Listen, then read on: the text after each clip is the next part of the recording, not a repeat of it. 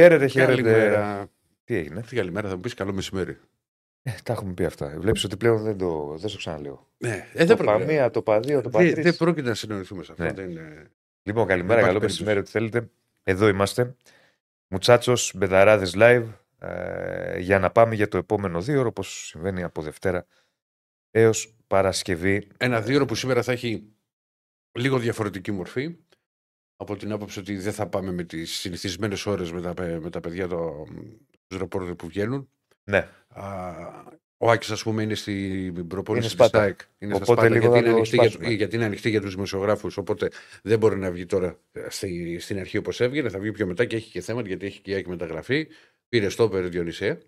πήρε στο το έλεγε ο Άγης. Ναι.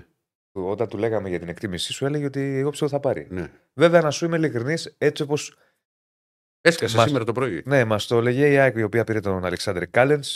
Θα μας τα πει αργότερα. Ο... Ναι. Εδώ βλέπουμε κάποια. Τα πέταξε ο Στέφανος από νωρίς. Δεν κρατιέται. Δεν κρατιέται. δεν κρατιέται. Στέφανος. Πήρε παίκτη η ΑΕΚ και δεν κρατιέται. Λοιπόν, ε, θα τα δούμε και αργότερα. Ε, Μόλις βγάλουμε και τον Άκη για το ποιος είναι ο παίκτης. Πήρατε μια πρώτη τζούρα. Ε, είναι Περουβιανό. Δανεικός από την Τζιρόνα. Αργότερα θα μας πει και ο Άκης Μμμ. ε, αρκετά πραγματάκια. Βλέπετε εδώ την αριστεροπόδα είναι 31, 37 φορές διεθνής, έχει ύψος 1,86, 193 συμμετοχή στην New York City, ε, 86 με Real Sociedad Β.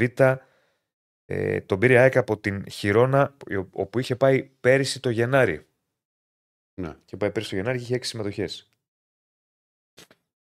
Ναι. Ε, κοίτα, ε, θα, μας μας τα τα πει πει και ο ο Άκης, Άκης θα που μας θα τα το πει έχει ο ψάξει Άκης. περισσότερο. Ε, Εγώ βέβαια. καταλαβαίνω είναι ένας παίκτης Συμπληρωματικός. συμπληρωματικό. Για να υπάρχει μια ακόμα λύση Ναι, στο, Θέλω να δω στο λίγο και κέντρο της άμυνας. Θέλω να δω λίγο και περισσότερο τα χαρακτηριστικά Τα του. στοιχεία του Να δούμε, τι μοιάζει. είναι. Μοιάζει Έχει με άλλα. τον Κουντί, είναι, είναι διαφορετικός, Αυτό. δηλαδή είναι πιο γρήγορος. Ναι. Αλλά αυτά θα τα μας τα πει ο Άκης στη, στην, στην πορεία της εκπομπής, στη δεύτερη ώρα ο Άκης. ναι, θα τον έχουμε δεύτερη ώρα γιατί όπως είπαμε είναι στα Σπάτα. Έχει προπόνηση, μπορεί να της μιλήσει ο Αλμέιδα. Οπότε εντάξει, προέχει το ρεπορτάζ. Θα έχει και να μας πει και πράγματα. Βεβαίως, βεβαίως. Θα, μπορεί να του πει, άλλο. όχι μπορεί, θα τους πει σίγουρα για τον παίκτη. Κάτσε να τους πει. Γιατί το διάλεξα, τον ξέρω Ε, αυτό. Οπότε. Λοιπόν, πρωτού προχωρήσουμε, καταρχάς να πούμε, επειδή είναι δύσκολες οι μέρες αυτές. Δύναμη, δύναμη, κουράγιο. Ναι, δύναμη και κουράγιο σε όλους τους ανθρώπους που δοκιμάζονται, σε καρδίτσα, σε όλες τι περιοχές εκεί που τα πράγματα είναι τρομερά δύσκολα. Λέγαμε είναι; και χθες το βράδυ στην εκπομπή, ας ελπίσουμε η αυριανή μέρα, η σημερινή δηλαδή, Και οι επόμενες. ναι, να είναι όσο το δυνατόν πιο. Πώς να το πω. Καλές εντός αγωγικών. Πιο ήρεμες και να. Γιατί να είχαμε πεις. άλλους δύο νεκρού σήμερα. Άρα σύνολο 8 έχουμε φτάσει. Άστα ρε παιδί μου, μαυρίζει η ψυχή σου, αλλά Και- και να πραγματικά σταμα- Να είναι. σταματήσει εκεί ο Βλέπεις εικόνες που έχει, έχουν εξαφανιστεί τα χωριά, ρε φίλε. Καλή, δεν υπάρχουν. Έχουν εξαφανιστεί τα χωριά και έχουμε φτάσει σε ένα σημείο που λες, οκ, άκουγα και χθες ένα μετεωρολόγο που είχε δει στην ΕΡΤ που έλεγε ότι έχει πέσει τόσο νερό που δεν έχει πέσει ποτέ, ειδικά σε κάποιες περιοχές. Ναι. Βέβαια υπήρχε ενημέρωση. Οκ, να το καταλάβω εγώ, η φύση και η μανία της φύσης. Ε, δεν γίνεται όμως όποτε σε αυτή τη χώρα η μανία της φύσης είναι μεγάλη, ας πούμε, να κάνεις Και- σταυρό και και, τίποτα ειδικά, άλλο. και ειδικά σε Να μην αυτές τις υπάρχει πε- μια πολιτική και- προστασία. Ναι, καλά εννοείται. Και ειδικά σε αυτές τις περιοχές Διονύσου που μένουν ηλικιωμένοι. Τα Ναι. χωριά. Το θεωρείς εύκολο δηλαδή να, να φύγει ο παππούς και η γιαγιά; Να φύγει ο παππούς και η γιαγιά. Όχι, όχι, όχι. Κουράγιο, δύναμη και Ή έχουν τα κινητά και χτυπάει το 102 και βλέπουν όπου έρχεται. Άλλη κουβέντα αυτή, αλλά εν Mm. πάση περιπτώσει είναι Εντάξει. τραγικές καταστάσεις. Εγώ δηλαδή τε- οι εικόνες αυτές τις βλέπαμε και μαζί χθες. Με τα Μα χωριά, αυτό το έλεγα. πώς Δεν το- ήταν πριν και πώς έγινε μετά. Έγινε και συζήτηση και την ημέρα που έλειπε στην εκπομπή. Ναι. Γιατί που είχες πάρει Ναι, την, ναι. την άδεια. Αλλά Τέλος πάντων. θα δούμε. Ε, δεν, δεν μπορούμε να πούμε κάτι άλλο. Ναι. Πρέπει να το αναφέρουμε γιατί εντάξει, πάνω απ' όλα, παιδιά. Επιβάλλεται. Πάνω απ' όλα είμαστε άνθρωποι και πάνω απ' όλα είναι πράγματα τα οποία όπως και να το κάνουμε σε επηρεάζουν. Ναι. Στην καθημερινότητά σου. Ε, ναι. Κουράγιο. Βέβαια, βέβαια. Κουράγιο. Λοιπόν, like στο βίντεο, subscribe στο κανάλι μας. Μπέτσο μαζί μας. Betshop χορηγάρα μαζί μας. Δεν πήρα τον μπαλάκι, θα το πάρω τώρα. Εγώ το πήρα, γι' αυτό κουνήθηκα. Μπράβο. Ε, ο χορηγός ο οποίος μας στηρίζει ε, είναι ε, μαζί μας. 354 παρακολουθούν 57 Πάμε το like. ξεκίνημα. Νωρίς είναι ακόμα. Πάμε να το ανεβάσουμε. Πάμε να προχωρήσουμε όπως προχωράμε κάθε μέρα. Λοιπόν, όπως είπαμε θα έχουμε αργότερα ΕΚ. Θα μιλήσουμε αρχικά για εθνική. Ναι. Θα έχουμε μαζί μας Αντώνη Τσακαλέα. Θα έχουμε τσα... Αντώνη Τσακαλέα, θα μιλήσουμε και, και για εθνική μαζί του. Βεβαίως. Γιατί είναι άνθρωπος ποδοσφαίρου, πάνω απ' όλα. Τεράστια μορφή και εξαιρετικός δημοσιογράφος. Ναι, ποδοσφαιράνθρωπος κτλ. Και, και μετά θα μιλήσουμε και για, ε, για ΠΑΟΚ. Τι να πεις τώρα για αυτό το μάτι. Κοίτα, εγώ μου αρέσει που ήμουν και αισιόδοξος και έλεγα ότι θα το παλέψουμε και παίξτε χ. Εντάξει, ρε παιδί μου, ότι έλεγε. Κοίτα, εγώ το είχα δώσει. Το... Στο πέτυχο μου το είχα δώσει άσο και over 2,5. Δεν περίμενα βέβαια ότι θα έρθει τόσο εύκολα. Δηλαδή δεν μπορεί να έρθει κανένα 2-1. Ε, γιατί συνήθως όταν παίζεις με τέτοιες ομάδες, οι παίχτε είναι το κάτι παραπάνω. Δεν έδωσαν το κάτι παραπάνω, δεν τους αισθάνθηκαν οι Ολλανδοί. Είναι ένα μάτς, αλλά θα τα πούμε και με τον Αντώνη αν είναι έτοιμος. Να. Όχι, εγώ Σαντίνα. Είναι, τον έχουμε. Όχι, λιγάκι. Να μας λεπτό. Και... Είναι μάτσο όπως έλεγε ο Κρήτη και 25 λεπτά. Λιοντάρια Αξιανή. Το είπε όχι στο Λιοντάρια. Το είπε όχι. Κοίτα να δεις τώρα. Εγώ καταλαβαίνω ότι οι, οι Ολλανδοί έχουν ποιότητα που ανά πάσα ώρα στιγμή μπορούν ναι, ρε, να σε διαλύσουν. Άρα ένα. Βάζεις μια... λίγο δύσκολα. Δηλαδή, βλέπεις το Χάκο σουτάρει μόνος του, έχει, έχει τη δυνατότητα στο πάρει να, να σημαδέψει, να σουτάρει και δεν υπάρχει παίχτη στα δύο μέτρα.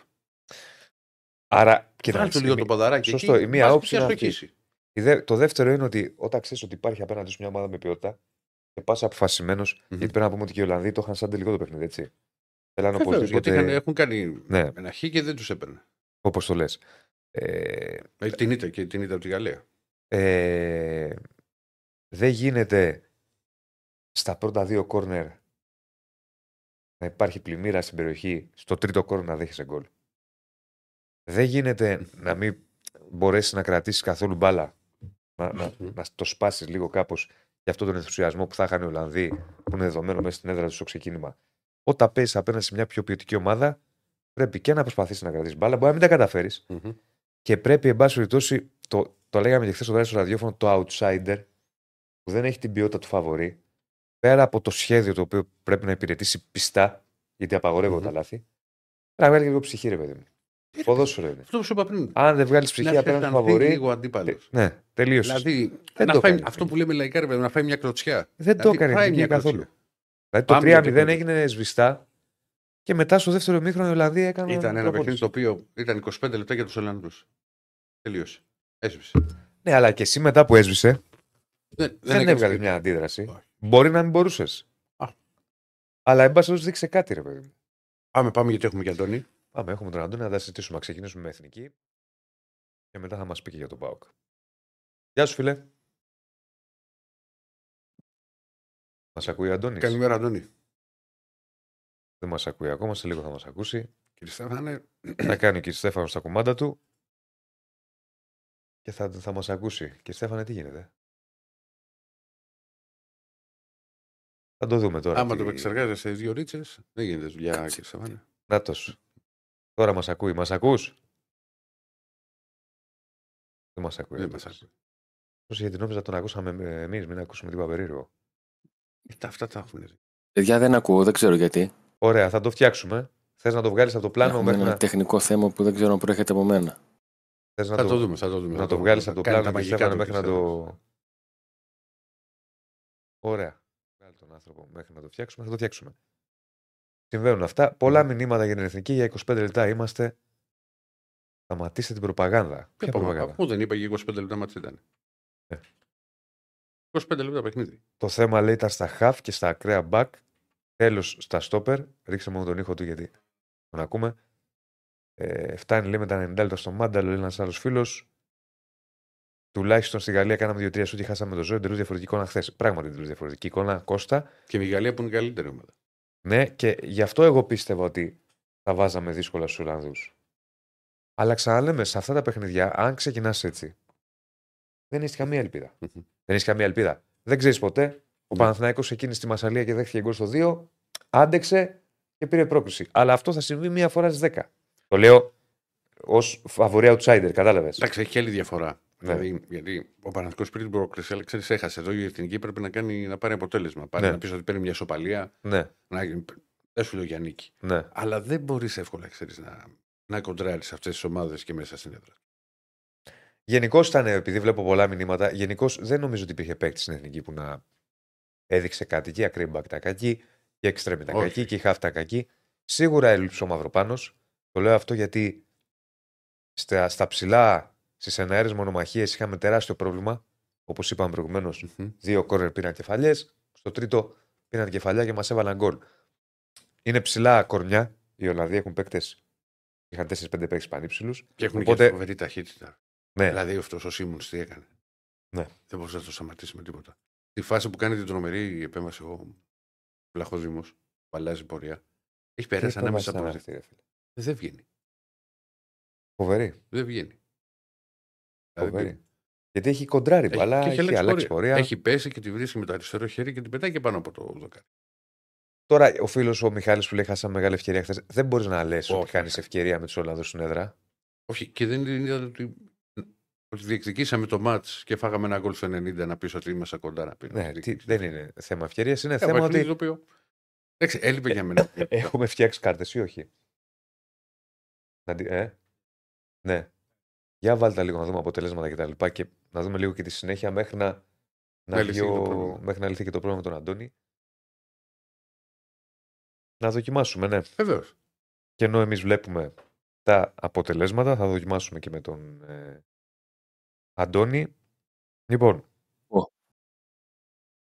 Μας ακούει ο Αντώνης; Ναι, τώρα σας ακούω. Τώρα μας ακούει. Και εμείς ακούμε καμπάνα. Αντώνη. Οπότε πάμε να τον βάλουμε βλέ- τον άνθρωπο. Με βλέπετε. Τώρα Ωραία, σε με βλέπετε βλέπω. κιόλας. Τώρα ναι, σε βλέπω. βεβαίως, Α, βέβαια. ωραία. Όλα Εντάξει. Δεν είμαι λίγο τρομαγμένος γιατί προσπαθούσα να καταλάβω τι, τι κουμπί έπρεπε να πατήσω. Τελικά το βρήκαμε. Έκανα πολλά λάθη μέσα σε 4 λεπτά, αλλά λιγότερα από την εθνική στα πρώτα 25. Ωραία το έδεσες. Ποια, για πες, τα- πώς τα, δηλαδή, ποια ήταν τα λάθη κατά την άποψή σου, γιατί νομίζω ήταν πολλά. Θα σου πω, η πρώτη, η πρώτη μου σκέψη ε, μου ήρθε ε, μία τάκα του, του Γιάννη Μπέζου στους απαράδεκτους όταν ε, σκεφτόταν, συζητούσε με τη Δήμητρα Παπαδοπούλου για το πώς θα μπει στο πατέρα του ότι είναι ομοφιλόφιλος. Ναι. Και του λέει να βρεις κάτι σχετικό με τη δουλειά του. Ο μπαμπάς του ήταν, ήταν ε, το σενάριο λέει ότι ο μπαμπάς του είναι τυρέμπορας στη δράμα. ναι. Και λέει μια στιγμή ο Μπέζος, και τι να του πω, ότι ο γιος του τυρέμπορα βγήκε μυζήθρα; Ήμασταν λίγο μυζήθρες χθες. ναι. Ε, και ήταν πολύ φρέσκο και τελευταίο το παράδειγμα με- με τη Γαλλία. Ναι, που άφηνε Και προσπαθούσα να τις- καταλάβω. Τα Ναι, προσπαθούσα να παράθυρα καταλάβω, ισορροπίας. προσπαθούσα να καταλάβω ε, αν η εθνική άλλαξε νοοτροπία, ότι της φάνηκε πιο εύκολο το μάτι από τη Γαλλία. Ε, εάν δεν της βγήκε μια σκληράδα που θα έπρεπε να έχει και σε αυτό το μάτς, αν ήταν εντολή, γιατί η εθνική μπήκε χαλαρή και στην αρχή δεν κινδύνευσε. Δε- Δεν σου έδινε την αίσθηση Στο πρώτο ότι, τέταρτο. ότι κινδύνευε. Ναι, γιατί ήταν χαλαροί και Ολλανδοί. Μέχρι το- που αρχίσαν τα κόρνερ, Άνω μέχρι τελεία που αρχίσαν αυτό. τα κόρνερ, Α- Άνω Ναι. τελεία αυτό, αν μου επιτρέπεις, για να, για να κάνουμε. Μαζί σου. Έτσι είναι η εικόνα. Όμως, μπορείς να πας σε έδρα αντιπάλου όπως η Ολλανδία, χαλαρός, και ας μην κινδυνεύσεις το πρώτο δεκάλεπτο. Μα όταν πα. όχι με Λέω, τίποτα. ναι, λέω εγώ ότι όταν πας χαλαρός με τέτοιου τύπου ομάδες. Εντάξει, ε, στην, η λογική λέει ότι στην πρώτη-δεύτερη ευκαιρία να το φας. Όπως και έγινε. Ε, παιδιά, ήταν ένα 25. Κα, κατάλαβα τι λέω. Δηλαδή, ναι, ε, είναι τέτοια εικόνα που λέει ο, ο Αντώνης. Αντώνης, αλλά εξ, προσπαθούμε να εξηγήσουμε γιατί να μπει η εθνική με τέτοια χαλαρότητα. Εγώ εκεί θε, ε, ε, αυτό είναι το ερωτηματικό μου. Λέω, ε, συζήτησαν ότι είναι πιο εύκολο το μάτσο, οπότε πάμε χαλαροί να προσπαθήσουμε να κάνουμε το παιχνίδι μας όσο μπορούμε. Ε, δεν τους βγήκε. Ε, δεν μπορώ να καταλάβω. Ε, η φάση με το που ξεκινάει το 1-0 είναι κόρνερ στο δεύτερο δοκάρι. Είναι τρίτο κόρνερ που γίνεται στο δεύτερο δοκάρι. Και είναι πάλι εκεί ο Κουρμπέλης. Δεν ξέρω αν ήταν εντολή να είναι ο Κουρμπέλης στο δεύτερο δοκάρι. Αν δεν το είδε κάποιος να το αλλάξει, γιατί όλες τις φορές η κεφαλιά βγήκε. Όπως έγινε. Με την, που ήταν κεφαλιά πάσα το 1-0. Ναι. Είναι, είναι τακτική τεχνική λεπτομέρεια που θα μου πεις γιατί στέκεσαι εκεί. Γιατί με το 1-0 ε, ένιωσα ότι σαν να τελείωσε το μάτς. Ναι, σωστό. Δεν, δεν, δεν, δεν βγάλαμε αντίδραση. Ακόμα και την, ε, να το πω έτσι, την κακό εννοούμενη αντίδραση. Ένα τάκλι δυνατό να γίνει λίγο ένας τσαμπουκάς, να ξυπνήσουν λίγο τα αίματα. Βεβαίως. Ένα, κάτι. Αυτό βέβαια πολλές φορές βγαίνει και ε, μπαίνει στην ομάδα από τον αρχηγό. Το πώς θα συμπεριφερθεί ο αρχηγός, το ποιος είναι αυτός που θα πει Πάμε, ξυπνήστε και όλα αυτά. Ναι. Επειδή βλέπουμε και αρκετά μηνύματα, προφανώς δεν λέμε ότι έχουμε το επίπεδο της Ολλανδίας. Ποιος θα το πει αυτό, Δηλαδή πρέπει να είμαστε άσχετοι. Μα αυτό ακριβώς εννοούμε. Ότι επειδή Ακριβώς. δεν έχουμε το επίπεδο της Ολλανδίας, έπρεπε να μπούμε με διαφορετική νοοτροπία για να τσιγκλίσουμε, να εκνευρίσουμε τους Ολλανδούς που έχουν δείξει ότι όταν εκνευρίζονται δεν, δεν είναι καλά στα μυαλά τους. Δεν, δεν πατάνε καλά. Ναι, και δεν Αλλά λειτουργούν- τους και αφήσαμε δεν να λειτουργούν ως- Δεν λειτουργούν ως ομάδα. Μα τους αφήσαμε να έχουν αυτό το ράθιμο ρυθμό που τους πήγαινε. Φαινόταν ότι τους πήγαινε. Ναι, ναι, ναι. Οι οποίοι Ολλανδοί πολλές φορές μέσα στα, και μέσα στα παιχνίδια παρουσιάζουν διαφορετικά πρόσωπα. Δηλαδή μπορεί να κάνουν ένα 20 λεπτό καταπληκτικό και μετά να είναι τραγική. Το είδαμε και, Ναι. και στο Μουντιάλ πώς έβγαλαν αντίδραση κόντρα στην Αργεντινή. Που θυμάστε το ματό 2 που το κάνανε 2-2 Ναι. στο τέλος. Αλλά εδώ δεν, δεν μας αισθάνθηκαν σε τίποτα. Ούτε σε μαρκάρισμα, ούτε σε μια μονομαχία, ούτε ξέρεις το κέντρο της άμυνας. Εκεί στα, στα στημένα, όπως είπες, στα πρώτα τρία. Δύο προποθέσει παύλα φάσεις είχαμε. Μία του Κουρμπέλη, μια κεφαλιά. Μμμ. Και ένα φάουλ του Μπακασέτα. Στο, α, στο καπάκι είχαν γίνει μετά το 2-0. Μμ. Μάλιστα. Ένα φάουλ του Πακασέτα που όποιος το έβλεπε επειδή και ξέρει το Πακασέτα ήταν πολύ προβλέψιμο, αλλά κατάφερε να το κάνει πάρα πολύ δύσκολο για τον Νότφυλακα. Ναι. Και το λέω αυτό γιατί αν δει κανείς το, το replay, θα σκεφτεί ότι μπορεί ο Μπακασέτας να είχε τέτοιο. Ε, να έχει βάλει σε τέτοιο σημείο του σώμα, το σώμα του, που να καταλάβει ο τερματοφύλακα ότι θα πάει απευθείας. Αλλά δεν το πρόδωσε. Μμμ. ναι. Έτσι πως πήγαινε στην μπάλα, έλεγες μπορεί να την κάνει λίγο τεχνικά, μπορεί απλά να της βάλει δύναμη, αλλά το έκανε όπως όπως έπρεπε και ο τερματοφύλακας έκανε μια επέμβαση hardball. Δηλαδή έβαλε το χέρι του χαμηλά και αν την, αν την έβρισκε, θα την έβρισκε που, που την βρήκε. Ένα άλλο τακτικό κομμάτι είναι το πόσο, πόσο έμεινε μόνος του Τσιμίκας, που από κάποια στιγμή τον στόχευσαν. Ναι, γιατί δεν, Οι δεν είχε Ολλανδοί. βοήθειε. Δεν έχει δεν- καμία βοήθεια. Καμία. Καμία. Ε, μπροστά του εκεί έπαιζε, θεωρητικά έπαιζε ο Μάνταλος. Ε, αν ερχόταν ένα χαφ θα ήταν ο Κουρμπέλης, οπότε από τη στιγμή που στόχευσαν οι Ολλανδοί ε, θα έβγαζαν παίχτη εκεί. Γιατί έγινε μια φορά, δύο φορές, την τρίτη φορά λες: Όπα, τι γίνεται. ναι. Και σωστά Εκτίθεται το, ο- το στόχευσαν. Εκτίθεται ολόκληρη πλευρά. Το- Εκτι- το- Γιατί εκτέθηκε ολόκληρη πλευρά. Ναι, και Ε, σωστά μα το δεν υπάρχει στόχευσαν οι βοήθεια. Ολλανδοί. Γιατί είδαν ότι δεν υπάρχει βοήθεια και είδαν ότι είναι και ένας παίκτης ο οποίος δεν παίζει. Δεν, Δεν έχει έχει αγωνιστικό- ρυθμό. δεν έχει αγωνιστικό ρυθμό. όχι. Ναι. Οπότε τα- είναι καλός παίκτης, αλλά δεν παίζει. Όταν δεν παίζεις, δεν είναι και εύκολα τα πράγματα. Και άμα δεν έχεις και βοήθεια και παίζεις και με τους Ολλανδούς, ε, θα σε κάνουν ε, με Θα άλογο εκτεθείς. που λέμε. Δηλαδή, ναι, θα, θα εκτεθείς. Ε, Μα η φάση του, τους 2-0 και η σέντρα βγαίνει εύκολα και η υποδοχή που κάνει ο σκόρερ δεν υπάρχει το άλλο μπακ εκεί να καλύψει. Ναι. Δεν, δεν υπάρχει. Κοίτα, να Μα, λέμε. ε, φαι- φαίνεται πολύ εκτεθειμένος και ο Τσιμίκας και ο Ρέτσος στις φάσεις των γκολ, αλλά είναι και πολύ μόνοι.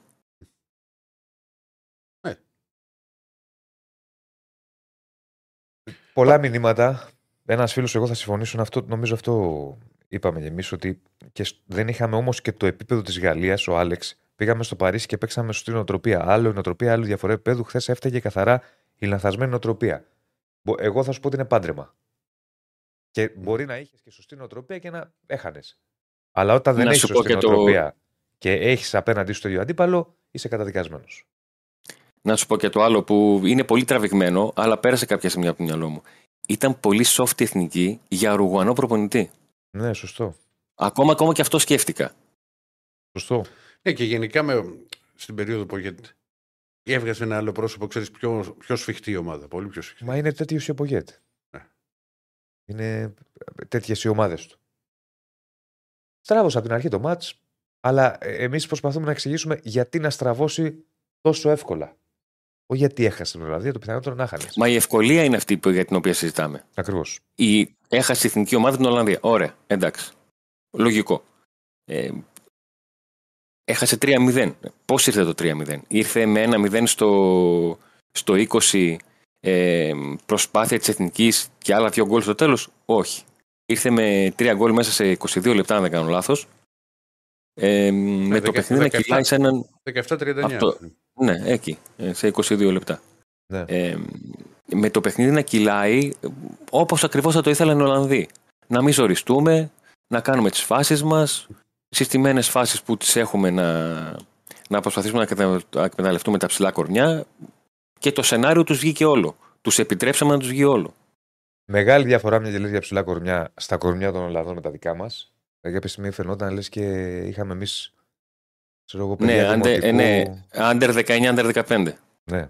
Γι' αυτό εγώ είπα προηγουμένως για το Μαυροπάνο. Θα πει κάποιος, εντάξει, έλειπε. Δηλαδή, ένας παίκτης θα ήταν ο Μαυροπάνος και θα έκανε όλη τη δουλειά. Όχι, αλλά θα έχει ένα ψηλό κορμί ακόμη μέσα στην περιοχή. Αλλά ήταν τεράστια διαφορά. Δηλαδή, τους έβλεπες και ήταν, λες, «Τα ήταν ρίγα». η εικόνα της εθνικής που δεν νομίζω ότι. Χίλια συγγνώμη. Οι απουσίες έπαιξαν τόσο μεγάλο ρόλο. Μα οι- οι απουσίες μπορεί να έπαιξαν έναν αλφα ρόλο. Μμ. Αλλά δεν ξέρω αν κατά πόσο δύο ποδοσφαιριστές θα άλλαζαν την νοοτροπία με την οποία παίξαν. Ναι. Ε, δεν διαφωνώ. Όπως και. Να σου πω, εγώ δεν περίμενα, δεν περίμενα να πάμε τόσο χαλαροί. Έχοντας στο μυαλό μου και την εικόνα με τους Γάλλους. Δεν. δεν. Οκ. Μπορεί να συμβεί. Τι να σου Εντάξει, πω, θα τώρα πάνε κοίτα. στην πορεία. Ναι. Τώρα πρέπει η εθνική. Μα είναι, Ουσιαστικά τι έχει να κερδίσει το Γιβραλτάρ οπωσδήποτε Ναι, μια και, να- το λες, ρίξε λίγο και τις κάρτες να τις ξαναδούμε. και να πάει μετά Τι, Στέφανε; στα δύο παιχνίδια με τους Ιρλανδούς και τους Ολλανδούς να διεκδικήσει τις όποιες πιθανότητες έχει. Ναι. Δεν γίνεται κάτι άλλο. Ε, ε, ε, δεν υπάρχει άλλη κατάσταση. Όπως είπες και εσύ, Μμ. δύο μάτια τα οποία πρέπει οπωσδήποτε να τα πάρουμε. Το είπε και ο Πογέτα άλλωστε. Δηλώσεις του χθες ότι αν θέλουμε να είμαστε ζωντανοί, πρέπει να πάρουμε τα δύο επόμενα παιχνίδια. Βλέπουμε τη βαθμολογία, την είδαμε. Ε, και με την εθνική να είναι στους 6 βαθμούς με την Ολλανδία. Αν πάρουμε αυτά τα δύο επόμενα παιχνίδια με Γιβραλτάρ. Ε, Γιβραλτάρ είναι το επόμενο παιχνίδι Και βέβαια και με τους Ιρλανδούς. Μετά πάμε με τους Ολλανδούς Μια- σε μάτς τελικό. μια, δεν είναι ακριβώς τελικός γιατί Πρέπει και οι Ολλανδοί να γκελάρουν. γι' αυτό τώρα έχουν το Ιρλανδία-Ολλανδία. Ένα Και χ θα είναι ε, ότι πρέπει. Εκεί αν κάτσει ένα χ, αλλάζουν, αλλάζουν τα δεδομένα γιατί μπορεί να χρειαστεί μόνο νίκη στο μάτσο με τους Ολλανδούς. Το λες εσύ αυτό και πολύ σωστά, γιατί πες ότι κάνουμε εμείς 2 στα 2 και κάνουν και οι Ολλανδοί 2 στα 2, μετά πρέπει να τους κερδίσεις 4-0. Δεν γίνονται αυτά. Ε, Δεν γίνονται αυτά, όχι. Πιο εφικτό είναι να κερδίσουμε τον Τζόκερ, ειδικά εσύ που παίζεις κάθε φορά, Ναι, εγώ παίζω, δεν είναι. παρά να, να συμβεί κάτι τέτοιο. Έτσι δεν είναι. Βεβαίως. Δεν διαφωνώ, δεν διαφωνώ καθόλου. Όπως επίσης να, να πούμε και με τον Αντώνη, γιατί το συζητήσαμε καθόλου τις προηγούμενες μέρες με τον Αντώνη. Εγώ την έχω πει την άποψή μου και με τον Διονύση το έχουμε συζητήσει πολλές ώρες και το βράδυ. Αντώνη μου, δεν θεωρείς που ό,τι λείπει η ποιότητα από τη μέση και μπροστά, όταν υπάρχει ας πούμε ο Φορτούνης ή ο Κωνσταντέλη, ας πούμε, το, το μεγάλο project που μπορεί να βγάλει το ελληνικό ποδόσφαιρο, δεν θα βοηθούσαν. Δεν λέω ότι θα κέρδιζε η εθνική με στην Ολλανδία. Όχι, καταλαβαίνω την, Αλλά θα είχε την κάτι οτροπία σου. διαφορετικό, ρε παιδί μου. Θα έδειχνε κάτι διαφορετικό. Δεν μπορεί. Οι πιο ποιοτικοί ποδοσφαιριστές που έχουν. Ε, προσπαθώ να μπω στο μυαλό του Πογέτη για να καταλάβω ε, τι ακριβώς είχε στο μυαλό του. Δηλαδή, τι, τι ακριβώς σκέφτηκε όταν αποφάσισε ότι αυτούς δεν θα τους δεν θα τους καλέσω, γιατί δεν τους έχω ούτε σε, σε- στο πρώτο μου πλάνο, ούτε σε πλάνο ε, αλλαγών μέσα στο, στο παιχνίδι. Προφανώς θέλει να παρουσιάσει κάτι άλλο. Και το λέω το κάτι άλλο αγωνιστικά, διότι από τη στιγμή που καταλαβαίνουμε όλοι τα χαρακτηριστικά, τα, αγωνι- τα αγωνιστικά χαρακτηριστικά του Φορτούνη, που έχει δείξει το ποιος είναι και του Κωνσταντέλια που αρχίζει να δείχνει ποιος μπορεί να είναι, ε, δεν τα έχει ανάγκη. Ή δε- Δεν μπορώ να σκεφτώ ότι δεν μπορεί να τα αξιοποιήσει ή δεν θέλει να τα αξιοποιήσει. Το δεν το έχει ανάγκη είναι πολύ μεγάλη κουβέντα. Δηλαδή, σου προκα... μπορεί να προκαλέσει και έκπληξη. Πώς γίνεται Ναι, να μην θες αυτά τα, τα στοιχεία.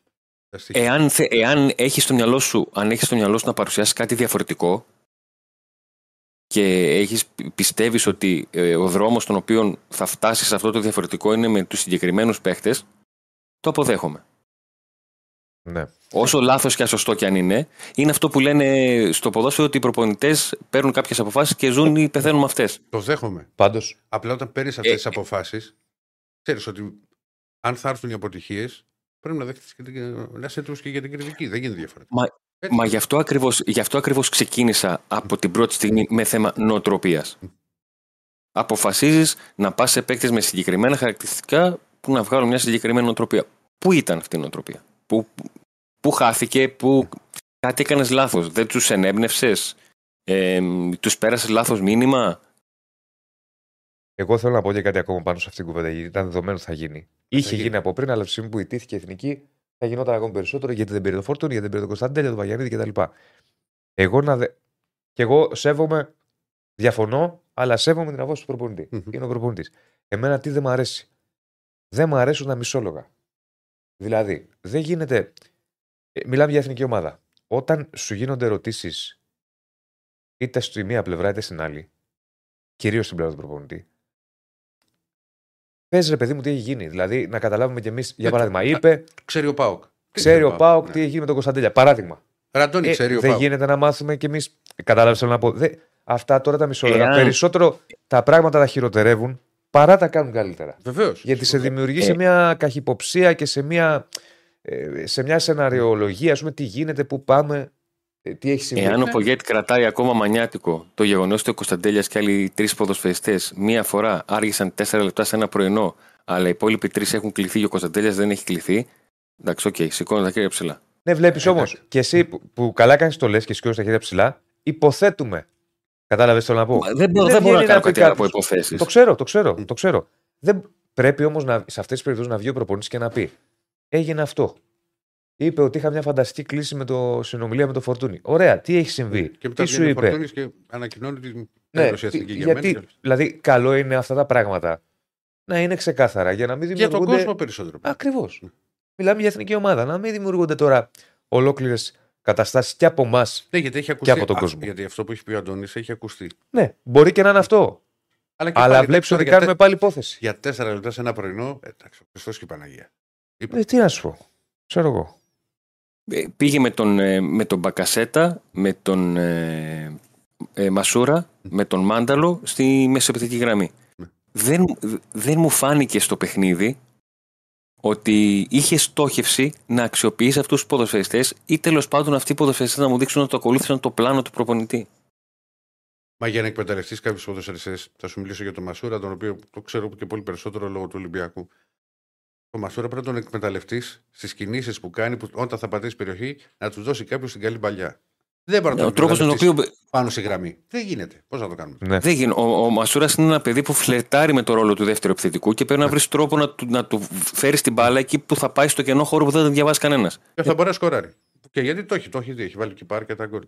Τώρα πάνω στη γραμμή ο Μασούρας θα σου κάνει μία στο τόσο ένα καλό παιχνίδι, αλλά δεν το έχει τόσο. Ναι. Δηλαδή πήγαμε από την, από την εθνική που είχε τα τρία δεκάρια, το, το Φορτούνι μέσα, το Μπέλκα μέσα και, και ποιον άλλον και φτάσαμε σε κάτι πολύ, πολύ ξενέρωτο. Η εθνική χθε ήταν ξενέρωτο. Δηλαδή τελείωσε το πρώτο ημίχρονο και λες τώρα να Νομίζω το δω το είπες δεύτερο, να το, δω το λέξη. δεύτερο να, με- να με βραβεύσει κάποιος. Δηλαδή να το δω και να έχω. Να Ναι. θυμάμαι. Δηλαδή Ναι, ναι. Ο- Νομίζω ότι η καλύτερη λέξη ήταν αυτή, ο καλύτερος τίτλος. Όταν ξενέρονται. Αυτό ακριβώς ήταν. Ναι, ναι. Μια κατάσταση. Μα παιδί μου ήταν σβηστό παιχνίδι. Α, α, δηλαδή δεν έχεις και το κουράγιο ούτε να αντιδράσεις, ρε παιδί μου, και να πεις. την εθνική, το- στο- το- την εθνική στο μυαλό μας την έχουμε λίγο ως ε, πάμε, λίγο δύναμη, λίγο πάθος. Ε, Ναι. Τίποτα από αυτό δεν είναι χθες.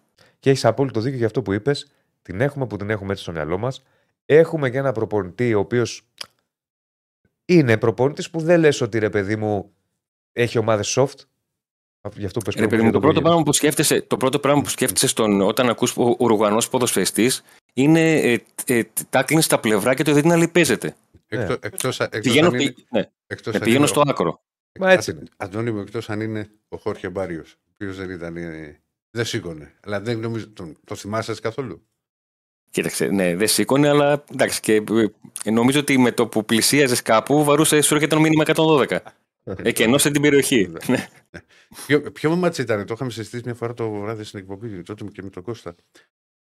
Να, Ουρουγουάη-Δανία. Δανία που είχε Δανία, πέσει το Ουρουγουάη. ψηλό της Αργούδας. Έχεις δει, ας πούμε, τα μαρκαρίσματα σε αυτό το μάτς; Το Μουντιάλ.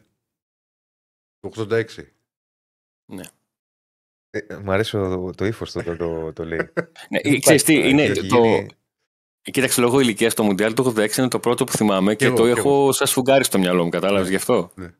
Δηλαδή, Ήταν με τις περιγραφές του, του Δημήτρη Πουλιάση που μας έλεγε ότι η εθνική λέγεται Ουρουάη. Τονίζεται στο πρώτο Ου. Α, ωραίο. Ουρουάη. Ουρουάη. Ναι.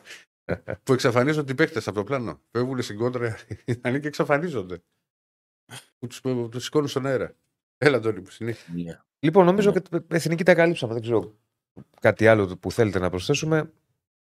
Όχι, απλά πρέπει να Το, πάρει το, το, εντάξει, ξενέρω ότι Ε, Λογικά θα κερδίσουμε το Γιβραλτάρ. η εθνική είναι το καλύτερο. Όσο Ναι, και- εντάξει. Η λογική αυτό λέει. Μιλάμε τώρα για μια ομάδα. Πρέπει να που- κερδίσεις. Και πρέπει να βγάλεις και μια αντίδραση να δείξεις κάποια πράγματα Μια εικόνα. για να ανέβει λίγο και το ηθικό εν ώψη της συνέχειας, κάπως λίγο να το, να το μακιγιάρει όλο αυτό. Να το μαζέψει. Ναι, όσο μπορείς, σε πάση περιπτώσει. Εντάξει, Δεν νομίζω ότι θα έχουμε τέτοια εικόνα τώρα. Δηλαδή και οι ίδιοι παίκτες έχουν καταλάβει ότι πέρα από το γεγονός ότι είχαμε μια πολύ καλή ομάδα απέναντί μας, που αν Εντάξει, πιάσει δεν είναι και απόδοση το- σε δεν είναι διαλύει. και το Γιβραλτάρ ομάδα τώρα. Ναι. Δηλαδή, Όχι, όχι, όχι. Ε, Πιστεύω αν- θα αν- μπουν. Αν λέει Αλέξη αυτό το μάτι 0-0, τι να σου πω. Μα τόση ώρα δεν συζητάμε για την ήττα, αλλά για τον τρόπο της ήττας. Ναι. Η ήττα δεν θα μας πείραζε. Δεν θα μας πείραζε. Έτσι, έτσι, έτσι. Στη- στο στο τέλος της κουβέντας.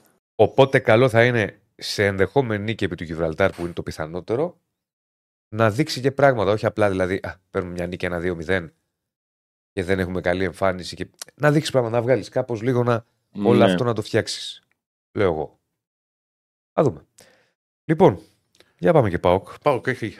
Τι έχει ο ΠΑΟΚ; Δεν έχει κάτι καθημερινότητα του που να μα πω ότι θα ξεκινούσα με αυτό. Ε, δημιουργήθηκε μια κουβέντα επειδή σε τέτοιες, ε, σε τέτοιες μέρες πιανόμαστε από το οτιδήποτε με ένα τελικό δημοσίευμα που ανέφερε ότι ο Πάουκ μπήκε σε συζητήσεις με τον ε, Μάρκο Λέο, άνθρωπο ο οποίος έχει θητεύσει ως τεχνικός διευθυντής και στην Ρώμα ε, ήταν υπεύθυνος εκεί για τους δανεισμούς των ποδοσφαιριστών έχει περάσει από την σκάουτινγκ της, ε, της Juventus και όλη η κουβέντα δεν ήταν ότι εάν αυτό το ρεπορτάζ ευσταθεί, αν όντως ο Πάουκ έχει ασχοληθεί και ψάχνει να καλύψει την θέση του τεχνικού διευθυντή, αλλά εάν έχει λογική το να το κάνει κάτι αυτό ο Πάουκ. Γιατί είναι μια ομάδα η οποία έχει, έχει περάσει πολλά με τεχνικούς διευθυντές. Υπήρχαν τεχνικοί διευθυντές που, που έκαναν όλη τη δουλειά, που διάλεξαν και προπονητή και παίχτε. Υπήρχαν τεχνικοί διευθυντές που ήταν, είχαν απλά εκτελεστικό ρόλο. Ε, υπήρχαν τεχνικοί διευθυντές που πήραν πάνω τους μια μεταγραφική περίοδο. Ε, στην επόμενη εξαφανίστηκαν και στην τρίτη έφυγαν ε, στο μέσον αυτής. Ο, ο Ζωζέ Μπότο. Ο, στο Ζωζέ Μπότο αναφέρομαι. Μμμ. Ε, και προσπαθώ να καταλάβω εάν, ε, εάν ο Πάκου μπει στη λογική του να πάρει τεχνικό διευθυντή, το για ποιο λόγο θα το κάνει και πώς θα τον αξιοποιήσει από τη στιγμή που στο τέλος της ημέρας, εδώ και 11 χρόνια, ε, η οικογένεια Σαββίδη είναι αυτή που έχει τον πρώτο και τον τελευταίο λόγο. Ναι. Δηλαδή, ακόμα και τώρα, αυτή τη μεταγραφική περίοδο, ε, ο Πάουκ ξεκίνησε με τον Ζωζέ Μπότο, έκανε κάποιες προτάσεις. Ε, κάποια στιγμή υπήρχε μια διαφωνία. Αυτή η διαφωνία ε, έφτασε σε τέτοιο σημείο ώστε οι δύο πλευρές να χωρίσουν. Και αυτό έγινε τον. Ε, οι συζητήσει έγιναν τον Ιούνιο και οι προτάσεις παικτών. Τον Ιούλιο έγινε ο, ο χωρισμός, να το πω έτσι. Και τον Αύγουστο ε, ο Πάουκ πήρε ε, δανεικούς παίκτες που είχε προτείνει ο Μπότα να τους πάρει δανεικούς ο Πάουκ. Θα μου πεις είναι περίεργο αυτό; Όχι, δεν το λέω ότι. Γιατί μένουν. οι Κοίταξε, λύσεις. Μένουν. Κοίταξε, ναι. ναι. Μένουν. Άρα, προσπαθει... Άρα κατα... καταλαβαίνεις ότι οι προτάσεις του δεν ήταν αυτές, δεν ήταν οι προτάσεις που δεν άρεσαν. Ότι τι μου προτείνεις το, το ΜΕΙΤΕ και τον, και τον Μάρκο Αντώνιο. Μμμ. Δεν τους θέλω, δεν θα τους κάνω. Πού τους βρήκες; Άρα το θέμα ποιο ήταν εκεί; Το θέμα ήταν ο τρόπος στον οποίο θα δούλευε ο Ζωζέ Μπότο που ζητούσε κάποια πράγματα και δεν, έβλεπε, δεν τα έβλεπε να, να γίνονται. Είχε διαφωνήσει με το τμήμα σκάουτινγκ. Δηλαδή, ζήσαμε Είχε- είχε καταστάσεις στο. διαφωνήσει Με τον Thomas Counting τι εννοείς; Με τις Είχε προτάσεις. διαφωνήσει με, με τον τρόπο λειτουργίας τρόπο του και είχε, λειτουργίας. προ, είχε προτείνει την απόλυση συγκεκριμένων ε, ατόμων Ανθρώπων. για να, για να γίνει η αλλαγή. Αυτοί δεν απολύθηκαν ποτέ, ενώ του είπαν ότι ναι, αφού το θέλεις θα γίνει. Αυτό δεν έγινε ποτέ. Ήθελε να σπάσει αυγά, εγώ καταλαβαίνω σε κάποια πράγματα. Αλλά δεν υπήρχε διάσταση από τη διοίκηση για τέτοιο πράγμα. Ναι. Και προφανώς δεν ξέρω ότι εάν ε, είχαν πρόβλημα με το, τι, με το τι τους λέει να κάνουν ή με, τι- με το ποιος του το λέει να κάνουν. Και σαν πρόσωπο. Γιατί η λογική είναι ο τεχνικός διευθυντής. Τι πας σε μια δουλειά σου, λέει: Ο- Τι ο- με θέλει τεχνικό διευθυντή. Τι αρμοδιότητες έχω. Τι... Όχι τι budget έχω, γιατί αυτό είναι μια. Πήγαινε στην Πάντα Κρήση πολύ Βόρεια. μεγάλη Αν- ιστορία. Αν τον κοιτάω, όταν παίρνεις έναν τεχνικό διευθυντή, πρέπει να τον αφήσεις να δουλέψει. Αφού θα έχει πάρει αυτή την απόφαση, να αφήνεις. Ναι, κοίτα, να Τώρα- δεις, το να αφήνεις να και αυτό σχετικό. Εντάξει, θα Αν σου λέω κάνει εγώ τώρα- τρέλε. Ναι, θα το δεις. Αν Ευχαριστούμε. κάνει μία-δύο-τρει φορές, στην αρχή το καταλαβαίνεις. Αλλά εγώ λέω ότι αυτά τα Αλλά πράγματα. όταν κάνεις μια τέτοια. Όταν παίρνεις μια τέτοια απόφαση για να πας στο project του τεχνικού διευθυντή, Το στηρίζεις. το στηρίζεις. Δεν θες να διώξεις από, το, από την ομάδα ας πούμε, το τμήμα σκάουτινγκ αυτό που έχεις. Χρησιμοποίησέ τους, ας πούμε, από μόνο σου να πάνε να δουν άλλα παιχνίδια. Αλλά φέρε τους δικούς του Κοίταξε, ανθρώπους. Στην Ελλάδα τεχνικό διευθυντή με Μαρινάκη στη μία πλευρά, με Ελισανίδη στην άλλη και Σαβίδη στην, στην τρίτη, δεν βάζω στην εξίσωση στον Αλαφούζο γιατί έχει δείξει ότι ε, πολλές φορές έχει τραβήξει άλλο δρόμο. Έχει τραβήξει το δρόμο του. Ναι, εσύ κάνω ό,τι θέλεις, πες μου ναι, και ναι, αυτά. ναι, το έχει αυτό δεν, πιο δεν, δεν, διαλεκτικός, δεν πιο- έχει δείξει τόσο τ- τέτοια ε, παρέμβαση. Δεν, δεν λες ο Παναθηναϊκός του Αλαφούζου. Ναι, ο δεν Πάουκ έχει του την Σαββίδη το λες. παρεμβατικότητα που Ο έχουν Πα- ο άλλοι Ιάκης, ναι, στα θέματα. γι' αυτό το λέω. Καταλαβαίνω πώς το το νιώθει, Γι' αυτό αλλά το λέω. οφείλω να σου πω και να, να πω και στους φίλους που ακούνε ότι με τον Κορδόν από το καλοκαίρι τον είχε αφήσει. Του είχε δώσει τα, τα κλειδιά. Ο, ο, Το ότι ο μπορεί να- Μαρινάκης έχει δείξει, έχει δείξει πολύ πιο ποδοσφαιρική νοοτροπία από τους άλλους δύο. Του λέω ότι τώρα με τον Κορδόν που το, που το έζησε και πάνω και στην προετοιμασία, του έχει δώσει τα, τα κλειδιά του. Του είχε ικανοποιήσει τα περισσότερα γιατί κάποιες μεταγραφές δεν μπορούσαν να γίνουν ή στράβωσαν. Δεν ήταν δηλαδή, ξέρεις, αν ήταν θέμα οικονομικό ή οτιδήποτε άλλο.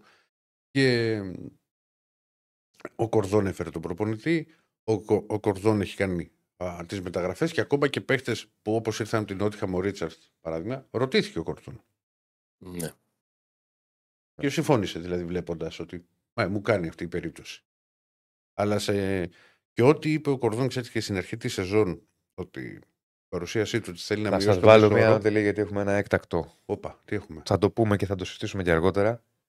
Ε, συναντήθηκε ο Λίλιος Ιτούδης Ναι. και οριστικοποιήθηκε η κοινή συνενέση λύση συνεργασίας. Οπότε θα τα Μάλιστα. πούμε αργότερα Θα για τα τον Σπύρο πούμε. Κοντό. Για μπάσκετ. Χωρίζουν νοικείο ΕΟΚ και Ιτούδης. Πάμε Ναι. για νέο προπονητή. Μμμ. Για να συνεχίσουμε με ΠΑΟΚ. Όχι, λέγα ότι αυτή είναι η, η συζήτηση για να, την, για να την κλείσω. Το αν όντως ο Πάουκ ψάχνει τεχνικό διευθυντή, όχι τόσο αν είναι ο Μάρκο Λέο από κάποιος την άλλος, ε, ε, Ιταλία. Κατά τα άλλα, ο Πάουκ χθες έμαθε τα, τα, τα ευχάριστα για την Κάνα και την Τανζανία, τα δυσάρεστα για αυτόν, ότι αυτές οι δύο χώρες ε, θα είναι στο, στην τελική φάση του κυπέλου Εθνών Αφρικής. Οπότε θα απουσιάσει ο Μπάμπα και ο Σαμάτα για όσο διάστημα ε, μείνουν εκεί τουλάχιστον για τη φάση των ομίλων. Δεν ξέρω αν θα μπορούν να περάσουν. Η Τανζανία, ειδικά, ε, είναι η πρώτη φορά μετά από πολλά χρόνια που προκρίθηκε στην, στην τελική φάση του κυπέλου Εθνών Αφρικής. Οπότε και οι δύο παίκτες μαζί με τον Έκονγκ είναι οι τρεις και θα λείψουν από αρκετά παιχνίδια. Κάποια από αυτά θα είναι και, και ντέρμπι, ανάλογα για το πώς θα κυλήσει, επαναλαμβάνω, η παρουσία του στην, ε, στην ομάδα. Θα την κάνω την ερώτηση Εκεί γιατί στο- μα το στέλνει ο όνομα. Μίλτος.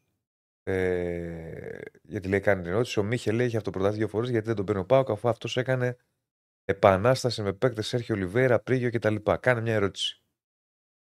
Ε, όπα, όπα, μισό λεπτάκι. Ο, ο Πρίγιοβιτς είναι ε, επιλογή του τμήματος scouting. OK. Ξέρω πολύ καλά τον άνθρωπο ο οποίος τον, Μμμ. ε, τον πρότεινε. Και τον Και εντόπισε. πει- γιατί γιατί δεν, είναι, δεν είναι εύκολο ε, να βγει και να πει κάποιος στον, στον Ιβάν Σαββίδη, Πρόεδρε, αυτοί θέλουν 2 εκατομμύρια ευρώ, δώστα. Ναι.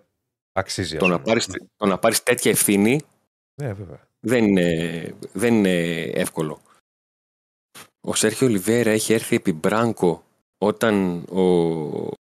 είχε, είχε αντιληφθεί το θέμα που έχει στην πόρτα και του είπε έλα εδώ να παίξεις. Να το πω έτσι πολύ, πολύ απλά.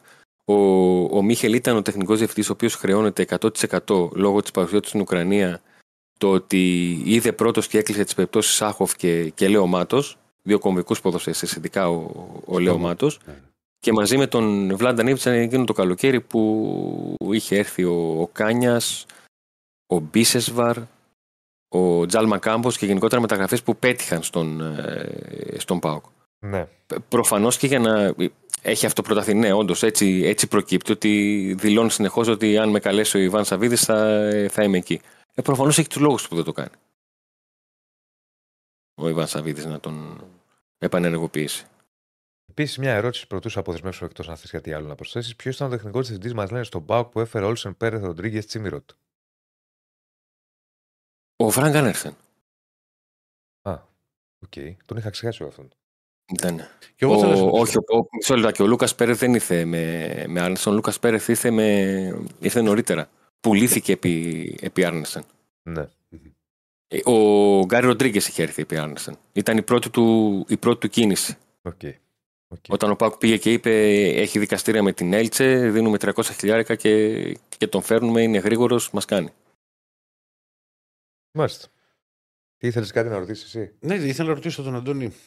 Από όλους τους τεχνικούς διευθυντές που έχουμε περάσει από τον ΠΑΟΚ, ποιος θεωρείς ότι ήταν καλύτερος, κατά, φυσικά κατά την ε, ο Φρανκ Άρνεσεν είχε μια ε, αρχή, μέση και τέλος ως σκέψη mm-hmm. Μπορεί να μην του βγήκε η επιλογή προπονητή που για αυτήν κρίθηκε με το Τούντορ. Ε, σε εκείνη του τη φάση ο, ο Τούντορ, αλλά γενικότερα είχε, είχε στοχευμένες ε, κινήσεις.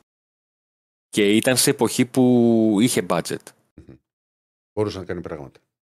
Έκανε, έκανε πράγματα, ε, έφερε ποδοσφαιριστές και στο τέλος ο Σαββίδη του είπε: Τελειώσαν τα, τα λεφτά, τέλος. Ε, τον πήρε τηλέφωνο και του λέει: Α, θα κάνουμε και μία ακόμα μεταγραφή. Θα έρθει ένας ένας Μπερμπάτοφ, θα έρθει, είναι ελεύθερος και παίρνει το αυτοκίνητο, έρχεται από το σπίτι του. Ένας Μπερμπάτοφ. Μάλιστα, κάτι άλλο, Αντώνη; Αυτά. Έγινε, φίλε. Αντώνη, να, καλά. να, καλά. να σε καλά. Λοιπόν, αυτά και τον Αντώνη Τσακαλά. Μίλησα μαζί του και για εθνική. Και, εθνική και για ΠΑΟΚ. Και για το ρεπορτάζ του ΠΑΟΚ. Like στο βίντεο, subscribe στο κανάλι. Πάμε να ανέβουμε λίγο. Πώς είμαστε, Εβάνε. Μας έχεις αφήσει σκοτάδι. Μόνο 168 like πρέπει να το σπάσετε. Ε, βέβαια. Μόνο 168 like δεν πάμε πουθενά. Πού πάμε; Εσύ θες να κάνουμε τα like. Πάτε ρε, ωραία, πού πάτε ρε. Λοιπόν, κοντά μας η BetShop. Βέβαια. Καλύτερη συγκεκριματική εταιρεία, η οποία εδώ έχει αποδώσει, έχει τα παιχνίδια, έχει προκριματικά σήμερα. Έχει η ματσάκια με τα οποία μπορεί να ασχοληθεί και να ρισκάρει κάποιος. Γκολ και αυτά. Με γκολ γκολ. Mm. Μάλιστα. Δύσκολα, αλλά. Έχεις δώσει κάτι έχεις δώσει. Τι έγραφα έξω. Δηλαδή. Άρλεκιν. Άρλεκιν. Δεν ξέρω πώς μπορεί τώρα. Λοιπόν, πάμε στα επόμενα. Είπαμε ε, τον Άκη θα τον έχουμε μετά τη μία. Ναι, ναι, θα τον έχουμε και θα δούμε ποια ώρα. Θα δούμε ποια ε. ώρα γιατί είναι ακόμα στα σπάτα για να αναλύσουμε της μεταγραφή Τσάκ και όχι μόνο και ό,τι άλλο και έχει. Και ό,τι άλλο έχει προκύψει από εκεί. Βέβαια θα βγει ο Σπύρος Κοντός γιατί υπάρχει εξέλιξη στο μπάσκετ. Ναι, για την είπαμε ομάδα. για την εθνική με τον Ιτούδη. Λοιπόν, πάμε έχει, να πούμε λίγο. Θες να πεις εσύ; Να πω γιατί είχαμε και σπόρα χθες. Για ρίχτω και Στέφανε. Τον Παναθηναϊκό, κύριε Στέφανε.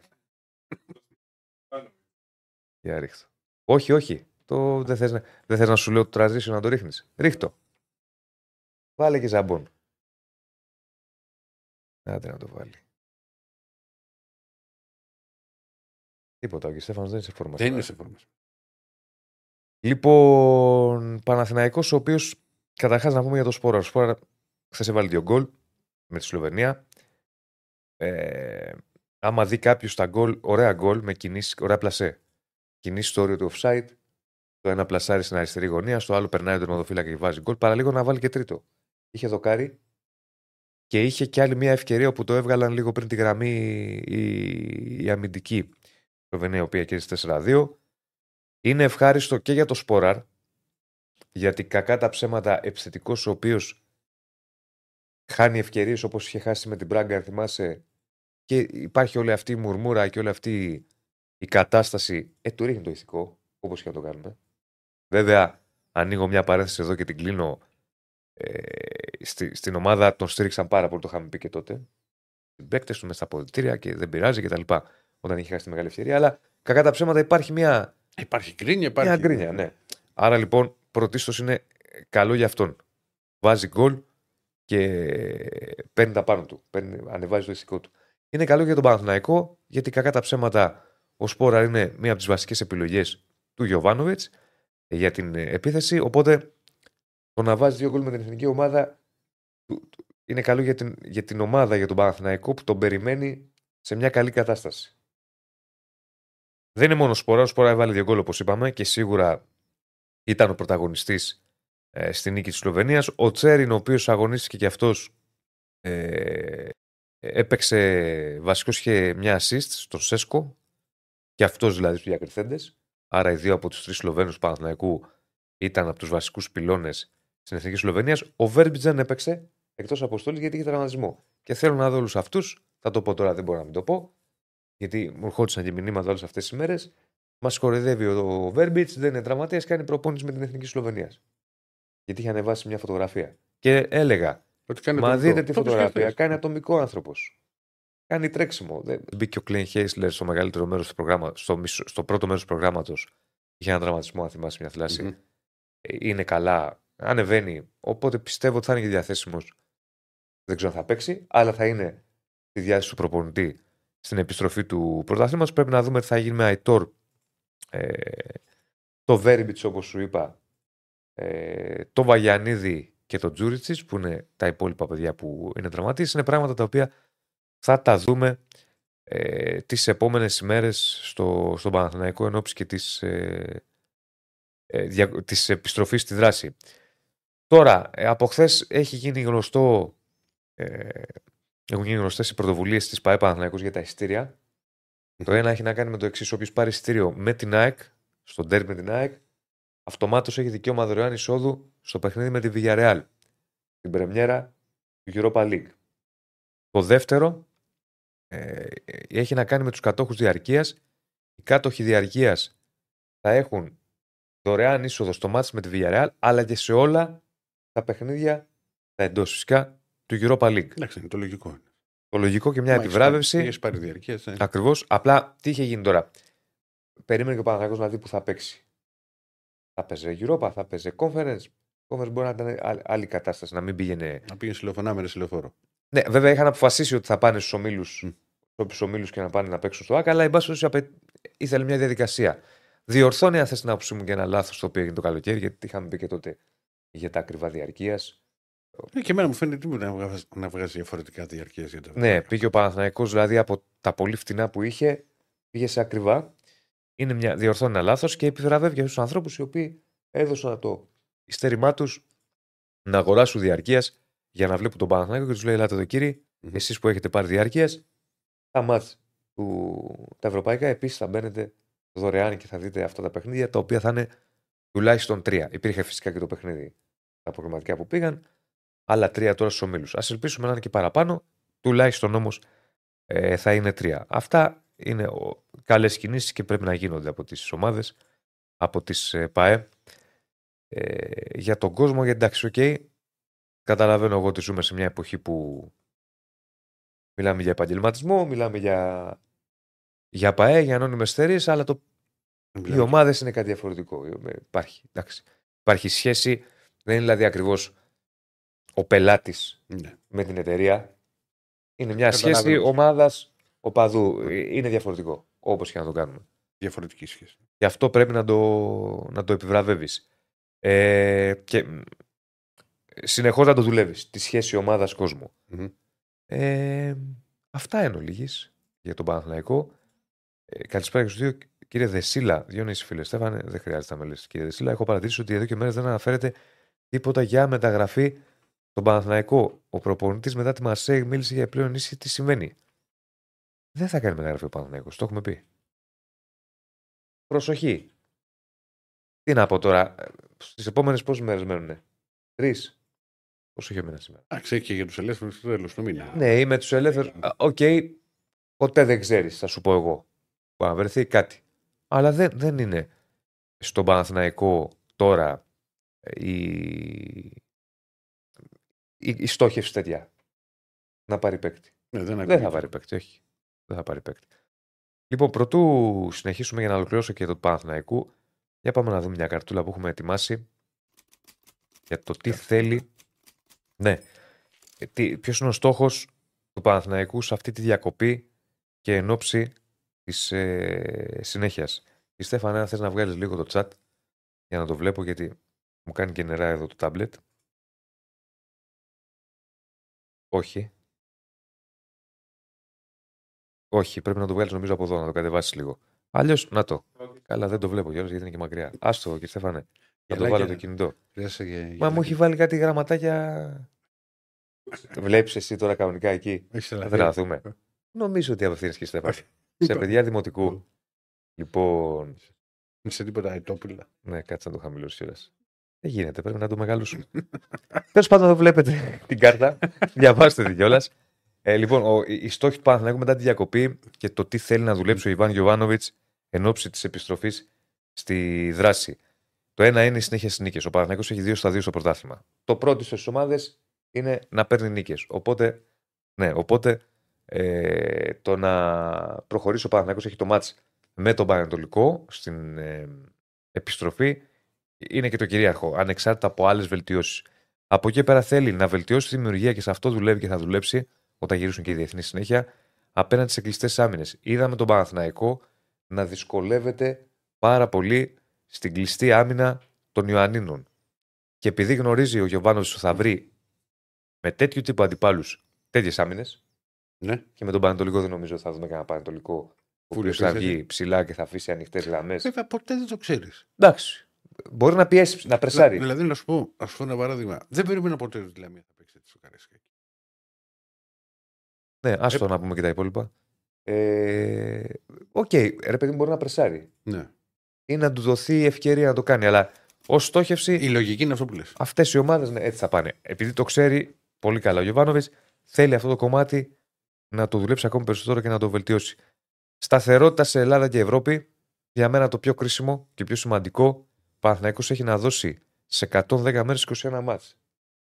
Είναι πολλά παιχνίδια, ελληνικά και ευρωπαϊκά, και εκεί θα πρέπει να βρεις μια ισορροπία. Εντάξει, βέβαια, όλοι θα τα δώσουν. Ναι, ρε παιδί μου, απλά σου λέω εγώ για τους στόχους Ναι. το τι θέλει να κάνει. Δεν σου λέω εγώ ότι είναι ο Παναθηναϊκός έχει μόνο 21 μάτς σε 110 ημέρες, δεν παρακολουθείς.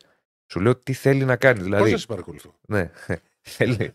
Ε, τα Α- μάτια αν μου δεν πάρω πάμε- από πάνω σου. αν πάμε σε μια κατάσταση Ευρώπη, Ναι. παίρνω ένα αποτέλεσμα και μετά γυρίζω στην Ελλάδα και έχω γκέλα, Μμμ. ε, δεν κάνουμε κάτι. Κατάλαβες τι θέλω να πω. Οπότε είναι ένας στόχος και εκεί θα παίξει ρόλο. Δεν Και γίνεται. το Θα τα rotation- συζητήσουμε και την άλλη εβδομάδα που θα πλησιάζει και ξανά θα μπαίνουμε, ξέρεις, σε, Ναι, σε ρυθμούς ντέρμπι και όταν θα γίνουν και στη μεθεπόμενη εβδομάδα που τότε θα υπάρχει το πολύ ψωμί που θα έχουν γίνει τα παιχνίδια και αρχίζει και η Ευρώπη. ναι. Είναι πολύ δύσκολο οι ομάδες να μην κάνουν γκέλα μετά από ευρωπαϊκό παιχνίδι. Όσο το δυνατόν λιγότερες. Ναι. Δηλαδή, είναι πολύ απαιτητικά τα μάτια. Είναι. ευρωπαϊκά. Και τα παιχνίδια τα μετά τα ευρωπαϊκά, και αυτό το έχω βάλει εδώ στην κάρτα, είναι και τα πιο δύσκολα. Εκεί λοιπόν θα παίξει όλο το rotation, όπου θα θελήσει ο Γιωβάνο να πάρει όσο το δυνατόν περισσότερα πράγματα από περισσότερους παίκτες. Μα, Δηλαδή μεγάλο, θα δούμε αλλαγές Διονύση, μεγάλο Πέμπτη Κυριακή, παράδειγμα Πέμπτη Κυριακή. είναι ότι παίζει Παναθηναϊκός Βιγιάραλ, θα παίζετε την Πέμπτη. Σωστά. Μετά υποδέχεσαι την ΑΕΚ. Σωστά. Τι στο rotation θα γίνει; Εκεί δεν θα γίνει μεγάλο. Ε, Αλλά μπορεί στο Πανετολικός και μετά Villarreal να γίνει. Θα βέβαια. μου πεις Πανετολικός είναι μετά τη διακοπή. Ή τέλος πάντων. Δεν είναι εύκολη η διαχείριση. Όχι, όχι, όχι, όχι, όχι. Στα ντέρμπι δεν μπορείς να κάνεις μεγάλο rotation. Η αλήθεια Η, είναι αυτή. η ΑΕΚ έχει ΑΕΚ Ολυμπιακό, Ευρω... Ναι, Brighton, ΑΕΚ, εκεί δεν μπορείς να κάνεις. Παναθηναϊκός. Αλλά σε μια σειρά αγώνων, σε αυτά τα 21 μάτς που αναφέρω και πάνω, δεν γίνεται να μην γίνει rotation. Πώς θα, πώς θα το. Και το τελευταίο είναι ότι θέλεις σε αυτή τη διακοπή να, να, να, προσαρ... να ενσωματώσεις ακόμη περισσότερο νέους παίκτες. Είδαμε δύο παίκτες, τον Μπάλμερ Μπράουν και τον Αράο, να παίζουν βασικούς, βασικοί στο τελευταίο μάτς πριν από τη διακοπή. Μμμ. Τους έβαλε βασικούς στο μάτς με τον Μπάζ Γιάννα. Θέλει τώρα, μέσα στη διακοπή και Μα Προσπαθεί να τους βάλει στην εξίσωση. να Ακριβώς. βάλεις την ομάδα. να ενσωματωθούν ακόμη περισσότερο για να πάρει ακόμη περισσότερα πράγματα από τους νεοφερμένους εν ώψη και της συνέχειας. Κάποιοι στόχοι που έχει ο Ιβάν Γιοβάνοβιτ ε, εν ώψη της επιστροφής του πρωταθλήματος και μετά τη διακοπή. Αυτά και για τον Παναθηναϊκό. Λοιπόν, Ε, να κάνουμε το διάλειμμα που είναι μία. Ναι. Ε, Πόσους έχουμε, κύριε Στέφανε; Τα like θέλω να μου πεις. 89-237 like. Πάμε να, like, να ανεβάσουμε like, like και subscribe. Like στο βίντεο, subscribe στο κανάλι μας. Στηρίζετε την εκπομπή, στηρίζετε το κανάλι. Και μην ξεχάσουμε ότι σήμερα έχουμε 3-5 ε, Τσάρλι και από τις 6 και μετά τους Μπεταράδες. ναι, εκτα- Εκτάκτος, ξέρεις, ο... Με, μπο- α, με μπογρή σήμερα. Ναι. Α, με μπογρή. Και ο Τσάρλι Έχουμε έχει πάει μπογρίνο 3-5 σήμερα. εκτάκτος. Εκτάκτος, εκτάκτος. Και μετά τις 6 Μπογρίνιο με τους ε, Μπεταράδες. μπεταράδες. Ε, οπότε πλούσιο πρόγραμμα και σήμερα. Like στο βίντεο, subscribe στο κανάλι. Πάμε να κάνουμε break. Και να βάλεις και λίγο το air condition, γιατί δεν κρινιάζω, δεν κρινιάζω. Έχει, το, το έχει το air condition, ανοιχτό είναι. Και ανοιχτό. Ανοιχτό είναι, φίλε. Που και πού είναι στους 38. Στους 26, όπου, όπως πρέπει. Όπως πρέπει για Πόσους σένα. βαθμούς έχει έξω. Έμενε. Ναι. Πώς έχει έξω. Έτσι, γιατί μου το βγάζει εδώ. Τι να μπορείς να το δεις, σε παρακαλώ πάρα πολύ. Πέτα το. Πόσους; 27 βαθμούς. Και θες εσύ με 27 βαθμούς έξω να το βάλεις 18. Δηλαδή το καλοκαίρι όταν έχει 40 έξω, θες να τους έχεις και 40 μέσα εσύ. Όχι ρε φίλε, αλλά ε, μια χαρά είναι 26. Για σένα.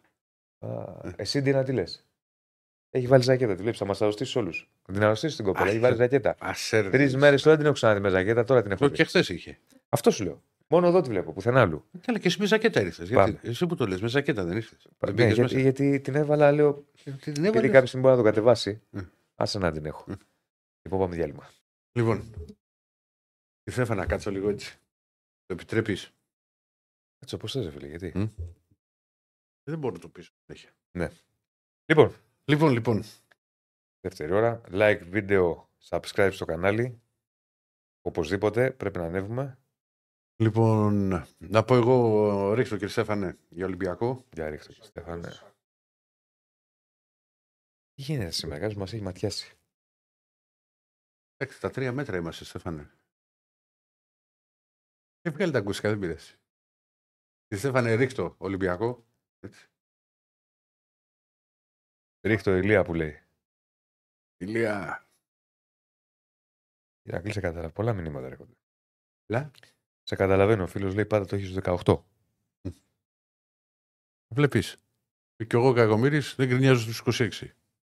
Για πάμε. Τι Λοιπόν, έχουμε; Λοιπόν, μιας και είχε και εθνικές να πω, ξέρω, ο Σολμπάκεν ήταν βασικός στο φιλικό με την Ιορδανία, έπαιξε μία ώρα. Και ξέρεις, είναι, στεκόμαι, προ- ξεκινάω πρώτα με τον Σολμπάκεν γιατί ο Γιόβετιτς με κάνει πιο αισθητή την παρουσία του από την άποψη ότι είναι ένας παίχτης τον οποίο περιμένουμε επίσης πάρα πολλά στο, περιμένουμε στον Ολυμπιακό, αλλά φυσικά και ο κόσμος να τον δει, δεν τον έχει δει, δεν έχει παίξει ακόμα. Α, είναι, ξέρεις, στις τρεις τελευταίες μεταγραφές Σολμπάκεν, Γιόβετιτς και φυσικά Ποντένσε, τους οποίους θα παρουσιάσει την- το ξεκίνημα της, του πρωταθλήματος αλλά και των ευρωπαϊκών υποχρεώσεων της σεζόν ο Ντιέγκο Μαρτίνεθ. Ε, έπαιξε βασικός στο Σολμπάκεν, 6-0 κέρδισαν ε, οι Νορβηγοί. Εντάξει, ήταν φιλικό περισσότερο εξεμπλιάσματο τώρα κοντά στην Ιορδανία. Ο Γιώβετιτς αντιθέτως μπήκε αλλαγή στο παιχνίδι με τη Λιθουανία και έδωσε την ασύ στο δεύτερο γκολ που έκανε το 1-2 με Ευρωβούλη. Δεν άντεξαν, 2-2 ήρθε το τελικό. Στο τέλος. Ναι, στο τέλος γίναν όλα. Το θέμα είναι ότι ο Γιώβετιτς, όπου είπε και ο προπονητής ότι είναι ένας παίκτης που είναι ο ηγέτης της εθνικής. Και είναι και λογικό. Δηλαδή με, τη, με το παρελθόν που έχει, με τις ομάδες στις οποίες έχει αγωνιστεί, με την ποιότητά του. Ναι. α, Και είναι ένας ποδοσφαιριστής τον οποίο, αν δεν είχε, ο οποίος αν δεν είχε τραυματιστεί, δεν είχε ένα τραυματισμό τότε στο, στις προηγούμενες υποχρεώσεις με την εθνική του ομάδα, μπορεί και να έχει αποκτηθεί νωρίτερα από τον Ολυμπιακό. Έχει αποκτηθεί νωρίτερα. Νωρίτερα. Ναι. Δηλαδή τότε είχε τον τραυματισμό, θέλανε να δουν πώ θα πάει από θεραπεία. Είχε και άλλους παίχτε που ο Κορδόν στη λίστα και δεν ήταν και κάποιο που ήταν και πιο ψηλά από τον Γιώβετιτ. Τελικά δεν μπόρεσε να τους αποκτήσει όπως περίπτωση του, του Καράντσα. Και τον οποίο μην το αποκλείσεις να ξανέρθει στο προσκήνιο το, το Γενάρη. Ο- Το κρατάμε. το, το κρατάμε. Και... Γιατί όταν πετάς κάτι τέτοια δεν τα πετάς τυχαία. Γι' αυτό Ποτέ λέω το δεν τα κρατάμε. πετάω ότι κάτι, κάτι ξέρω, Το δεν κρατάμε, το έχω το χάσει κρατάμε. ακόμα. Το Ε, κρατάμε. το πλησιάζω όπου να είναι το Αλσχάιμερ. Όχι, αλλά ακόμα όχι. δεν είναι. Έχεις αντέχω, ακόμα. αντέχω. Ε, Ε, και ο Γιώβετιτς είναι ποδοσφαιριστής ο οποίος ναι, μεν περισσότερο έχει παίξει περιφερειακός, αλλά τέτοιου είδους στυλ ήθελε και ο Κορδόν. Μαζί με τον Μαρτίνεθ. Ήθελε δηλαδή ένα παίκτη που είναι να παίξει και κορυφή, αλλά να μπορεί να βγει έξω από την περιοχή, να τραβήξει τον αμυντικό μαζί. ναι. Το βλέπεις ότι αυτό το κάνει και με τον Ελκάμπη. Γιατί ο Ελκάμπη πολλές φορές το βλέπεις να είναι κοντά στη, στη γραμμή του πλαγίου out α, και να ανοίγει χώρους. Γιατί ο Ολυμπιακός έχει παίχτες πλέον πολλούς και ποιοτικούς πίσω από τον επιθετικό, οι οποίοι όλοι μπορούν να σκοράρουν. Ο Ποντένσε βελτίωσε το σκοράρισμα του, γιατί με θυμάμαι που λέγαμε το πρώτο του πέρασμα στον Ολυμπιακό Είχε το ότι, πρόβλημα με τον ότι κόλ. κάνει τα πάντα, αλλά δεν, αν είχε και τον κόλλο ότι ήταν παίκτη για Μπαρσελόνα και για Ρεάλ Μαδρίτη, αλλά με- στην Γουλς έπαιξε πίσω από τον επιθετικό και βελτίωσε το σκοράρισμα του. Δηλαδή πέτυχε, που μιλάμε και για Premier League, δεν μιλάμε για ένα πρωτάθλημα το οποίο είναι α, α, εύκολο και να μπορείς να κάνεις Καμιά φορά για ένα παίκτη Μμμ. το να τα κάνεις όλα καλά και να μην βάζεις γκολ είναι και λίγο ψυχολογικό. Δηλαδή, μπορεί να σου έρθει ένα εξάμεινο, Ναι. τρίμηνο, τετράμινο και να μπορείς με τίποτα να βάλει γκολ και αυτό μετά να σε ακολουθεί. Ναι, και να σου μείνει. Και Εντάξει. κάποια στιγμή να σπάσει. Απλά με την. ε, Όχι να σου μείνει για πάντα. Ναι, εννοείται. Κάποιος να σπάσει. Α- απλά ρε παιδί μου με τη, με τη Wolves είχε βελτιωθεί πολύ α, σε αυτό το, το κομμάτι. Ναι. Είναι φυσικά ο Φορτούνης, είναι φυσικά ο Μπιέλ, είναι ο Σολμπάγκεν, επίσης παίκτης ο οποίος σκοράρει και δημιουργεί. Είναι ο Μασούρας, ο οποίος βάζει γκολ και έχει βάλει ήδη πάρα πολλά.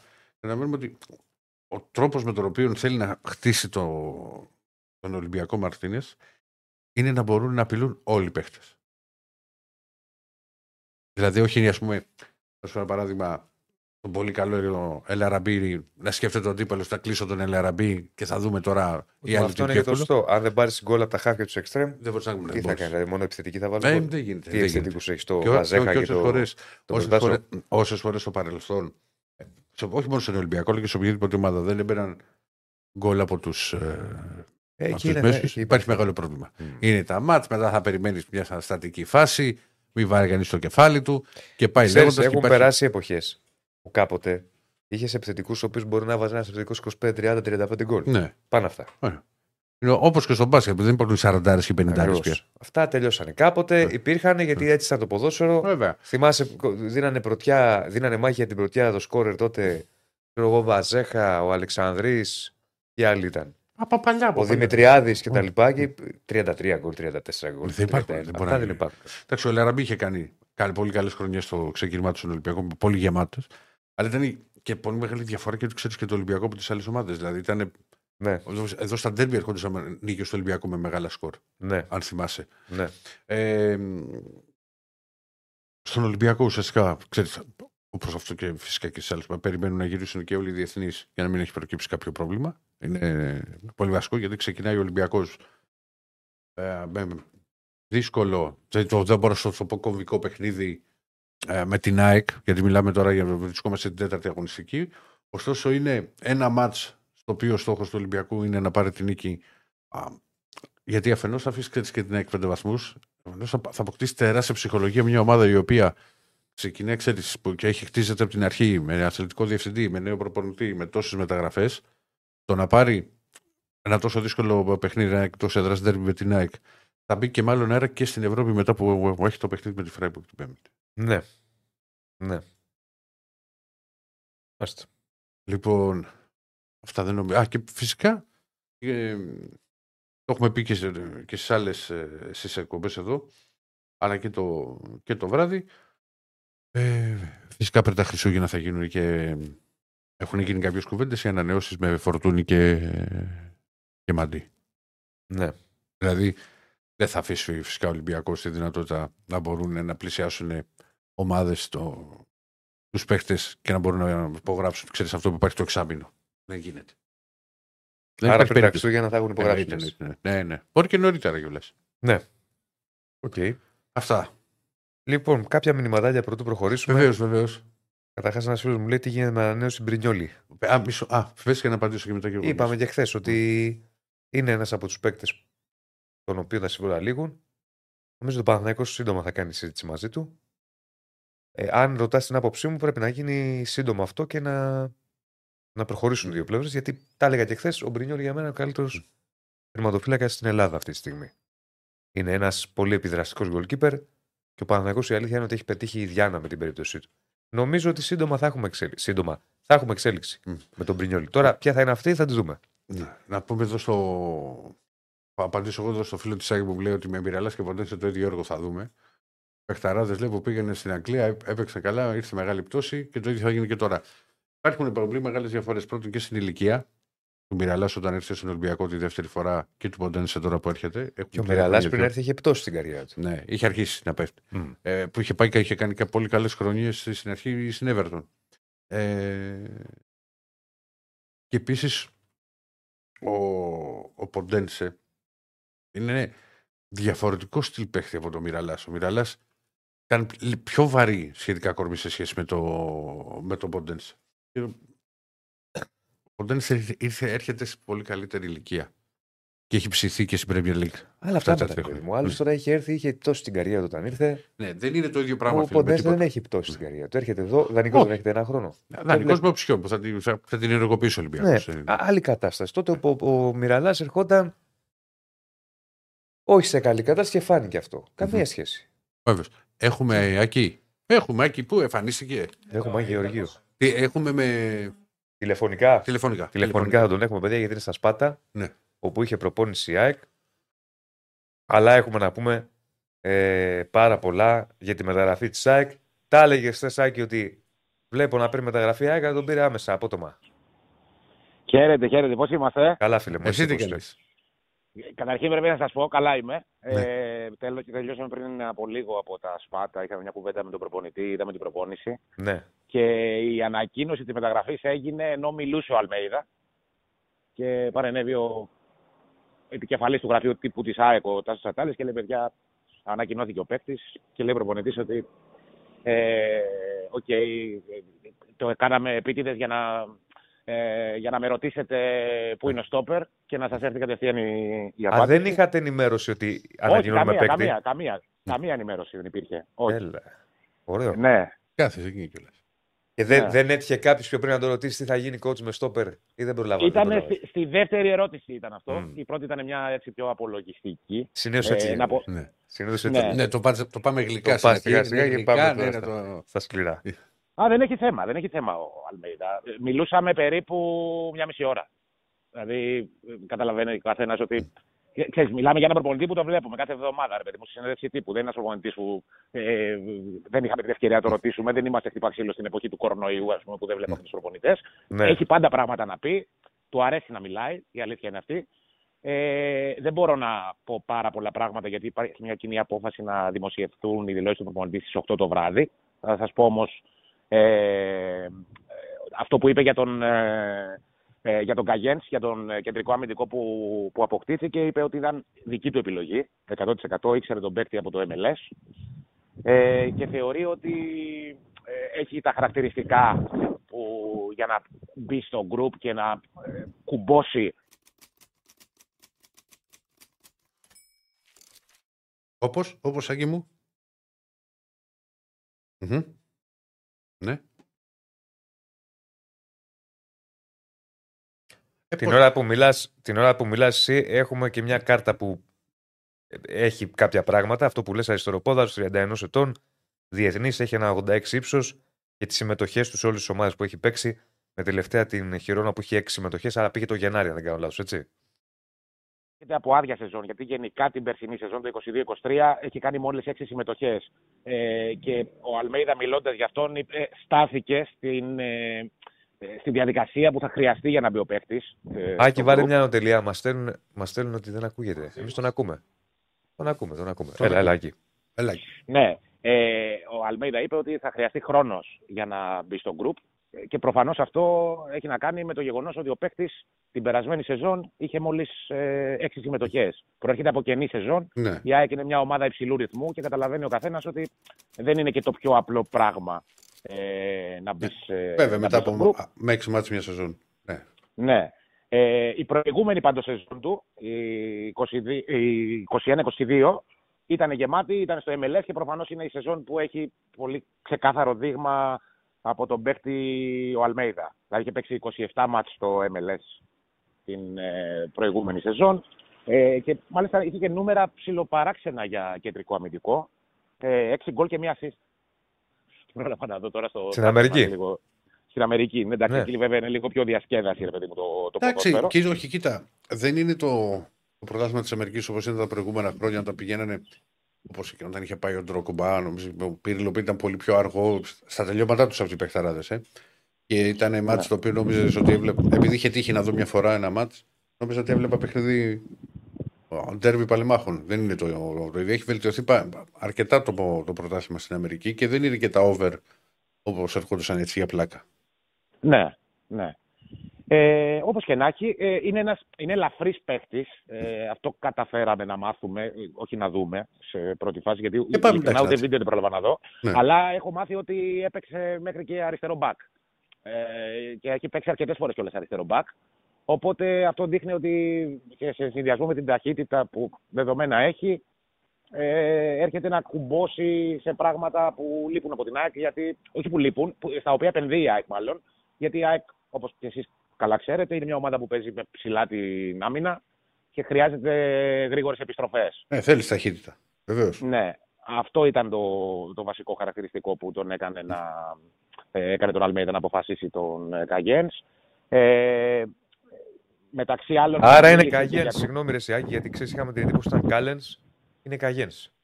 Η ΑΕΚ στην ανακοίνωση τον γράφει Κάλενς. Καλένς, Κάλενς. Κάλενς, Ε, με γνωστούς ε, ρεπόρτερ της ΑΕΚ Ισπανοτραφής Ναι. ε, είπαν ότι δεν προφέρε, προφέρεται γάμα το, τα δύο. Άρα Καγέν. Ε, Σαν να λέμε Καγέν. ναι. Πόρσε. Πόρσε λοιπόν. Εντάξει, έτσι μας τον είπαν, έτσι σας το λένε. Εδώ λέγαμε τον Βαζέχα τόσα χρόνια Βαζέχα και ο άνθρωπος λεγόταν ε, Βαρτζίκα, ας πούμε. Ναι. Όπως είπε ο Σωστό. πρώτος, κανονικά αυτό πρέπει να Ε, καθιερώνεται. Δεν Ναι, χρειάζεται. μωρέ τώρα. Τι τα καθόμαστε τώρα και ψάχνουμε τώρα. Πώς λέγεται. Ε, Έτσι σε βγάλαμε τέλος. Ε, ναι, τι. Ο, Ναι. Είναι όπως τον πει ο πρώτος στο αεροδρόμιο. Ναι, ναι, Άμα τον ναι, πει ο ναι, πρώτος ναι. στο αεροδρόμιο Κάγεν, Κάγεν. Άμα τον πει Κάλεν, Κάλεν. Ναι. Ξέρεις. Εμείς Κάγεν θα το λέμε, ελπίζουμε να, να Καγιένς. είναι σωστό και να προσαρμοστεί σε αυτό και να είναι εύηχο στα αυτιά του ανθρώπου και να, να γυρνάει όταν τον φωνάζουν Καγιέν. αν, αν και συνήθως ξέρεις, τους πειράζουν και τους βγάζουν και ονόματα. Πάρουν τον φωνάζουν Μάροκο. Πώς είναι. Ναι. Βγάζουν ονόματα τέτοια. Ναι, ρε. Στους ναι. ξένους. Και συνήθως είναι και το κλασικό όταν παίρνεις μια πρώτη συνέντευξη από παίκτη που έρχεται εδώ. Ε, κλασική Η ερώτηση. κλασική ερώτηση πώς. Άμα το, το όνομα είναι περίεργο, Ναι. πώς σε λένε Μα τελικά. Πόσα ονόματα έχουν γραφτεί για τον, για τον Έζε; Ναι. Τώρα. Ναι. Κόλασε. Ναι, ναι. ναι, ναι, ναι. Καλά, αυτό τώρα το φωνάζεις και Άλεξ, ξεμπερδεύεις τώρα. Και ξεμπερδεύεις, ναι. Ε, Ναι, ναι, ναι. Ξεμπερδεύεις. α- Αλέκος θα το λένε. Αλέκος. Μπράβο. Εντάξει, ο Αλέκος είναι, λι- είναι λίγο για την ΑΕΚ, κάνει λίγο. ε, Δεν σας άρεσε. Δεν μας αρέσει ο Αλέκος, όχι. Το, το, Να Άλεξ, βρούμε το, κάτι άλλο. το Άλεξ το δέχεσαι, ας πούμε. Το Άλεξ το δέχομαι, ναι. Ε, ναι, το Αλέκο Το, Α- το τώρα Αλέκο Άλεκος ε, είναι. θυμίζει δυσάρεστες αναμνήσεις. Ε, βέβαια. Ε, από το παρελθόν. Τον Αλεξάνδρεια. ναι, ναι, δεν,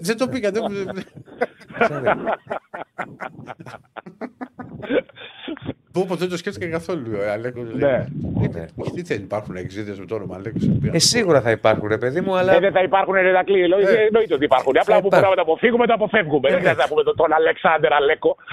δηλαδή είναι, απλά- είναι σαν να λες ότι παίρνει ένα Σέρβο Ναι. ή Ευόσμιο κάτι Ναι. και το λένε ε, Ντούσκο. Ναι. Ε, και θα άστο τώρα. Στην ΑΕΚ δεν παίρνεις παίκτη που θα το λέει Ντούσκο. Ποτέ. Θα πας σε όνομα άλλο. δεν βρήκες. Πας σε όνομα δεν άλλο. βρήκες. Πας σε άλλο. Δηλαδή, τι να σου πω. Ο υπερπαίκτης να είναι. Πας σε άλλο. Τι να κάνω. Όχι, το, το παίρνεις και μπορεί να έχει δύο ονόματα. Του αλλάζει το όνομα.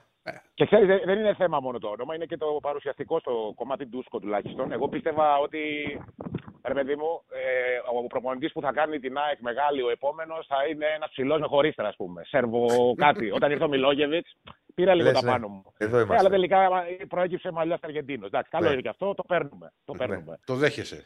Το δέχομαι, το δέχομαι. δε- το δέχομαι. Ε, δε- έγινε προπόνηση με 11 παίκτες στα Σπάτα σήμερα ε, Ωραία και τρεις πράγματα. τερματοφύλακε, 14 σύνολο. Ε, δεν μπορείτε να φανταστείτε για τι αέρα μιλάμε. Δηλαδή, Ήθελα να σου πω γιατί εντάξει. ακούγεται. Ακούγεται βέβαια. Ναι, ναι, ναι, και δεν ακούτε τίποτα. Ε, πραγματικά πιστέψτε με, γιατί είμαι καλυμμένος αυτή τη στιγμή. Είναι δηλαδή εξωπραγματικό πράγμα, ρε παιδί μου, αέρας. Δηλαδή παίρνει πόρτες, ξέρω εγώ. Ε, πολλά τελειώματα η ομάδα.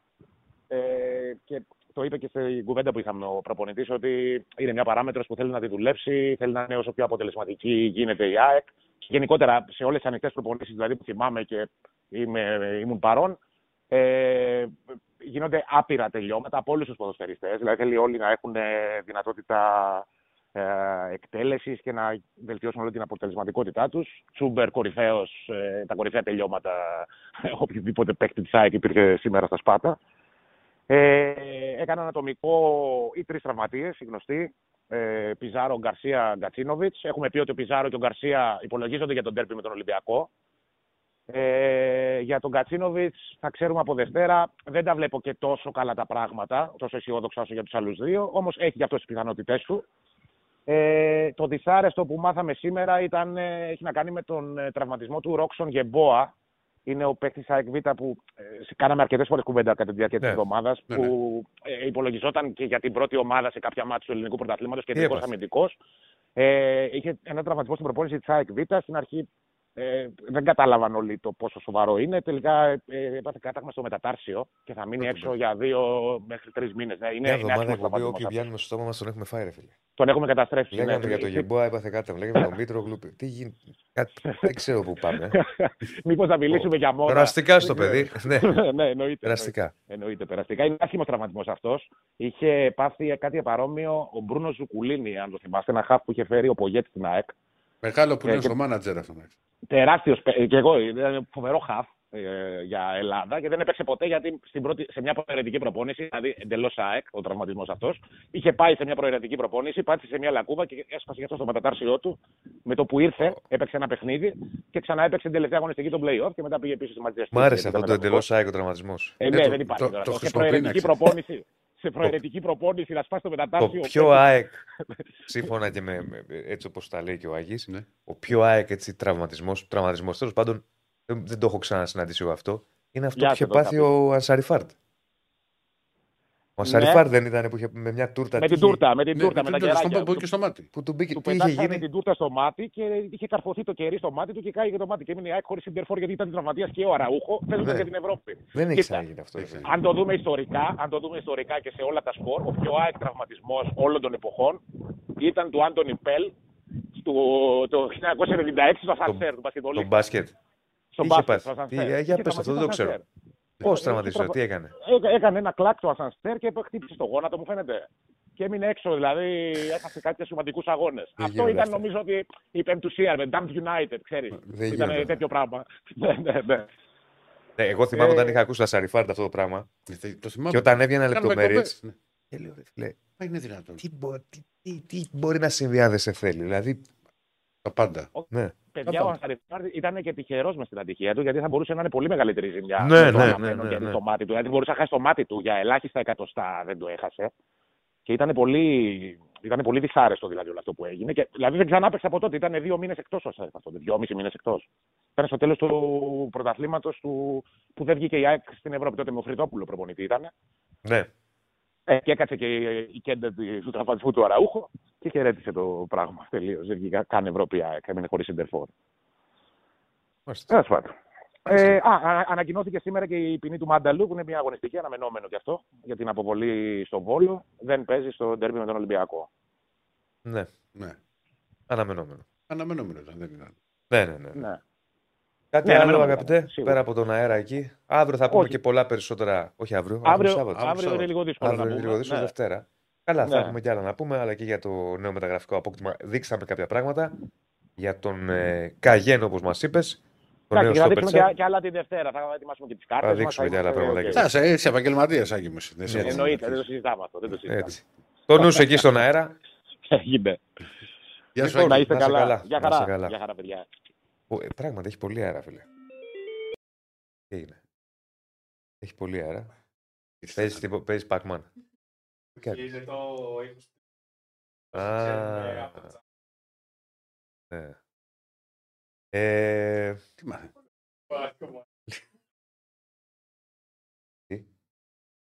μάθε. ακόμα. Βέβαια. Τσάρλις τρεις, βέβαια. Βέβαια, τρει-τρει τσάρλι. Τρεις ο Τσάρλι σήμερα, παιδιά. Δηλαδή, όπως καταλαβαίνετε, δύο ώρα τελειώνει η εκπομπή. Μια ωρίτσα κάνετε ένα Ό,τι πανάκι, είναι, τρώτε, τρώτε. γιατί ρώτησε ένας να φάει ένα μουσακά και ξανά Ναι, ένα γραμμούλες και μετά πάτε στο, σε γραμμές.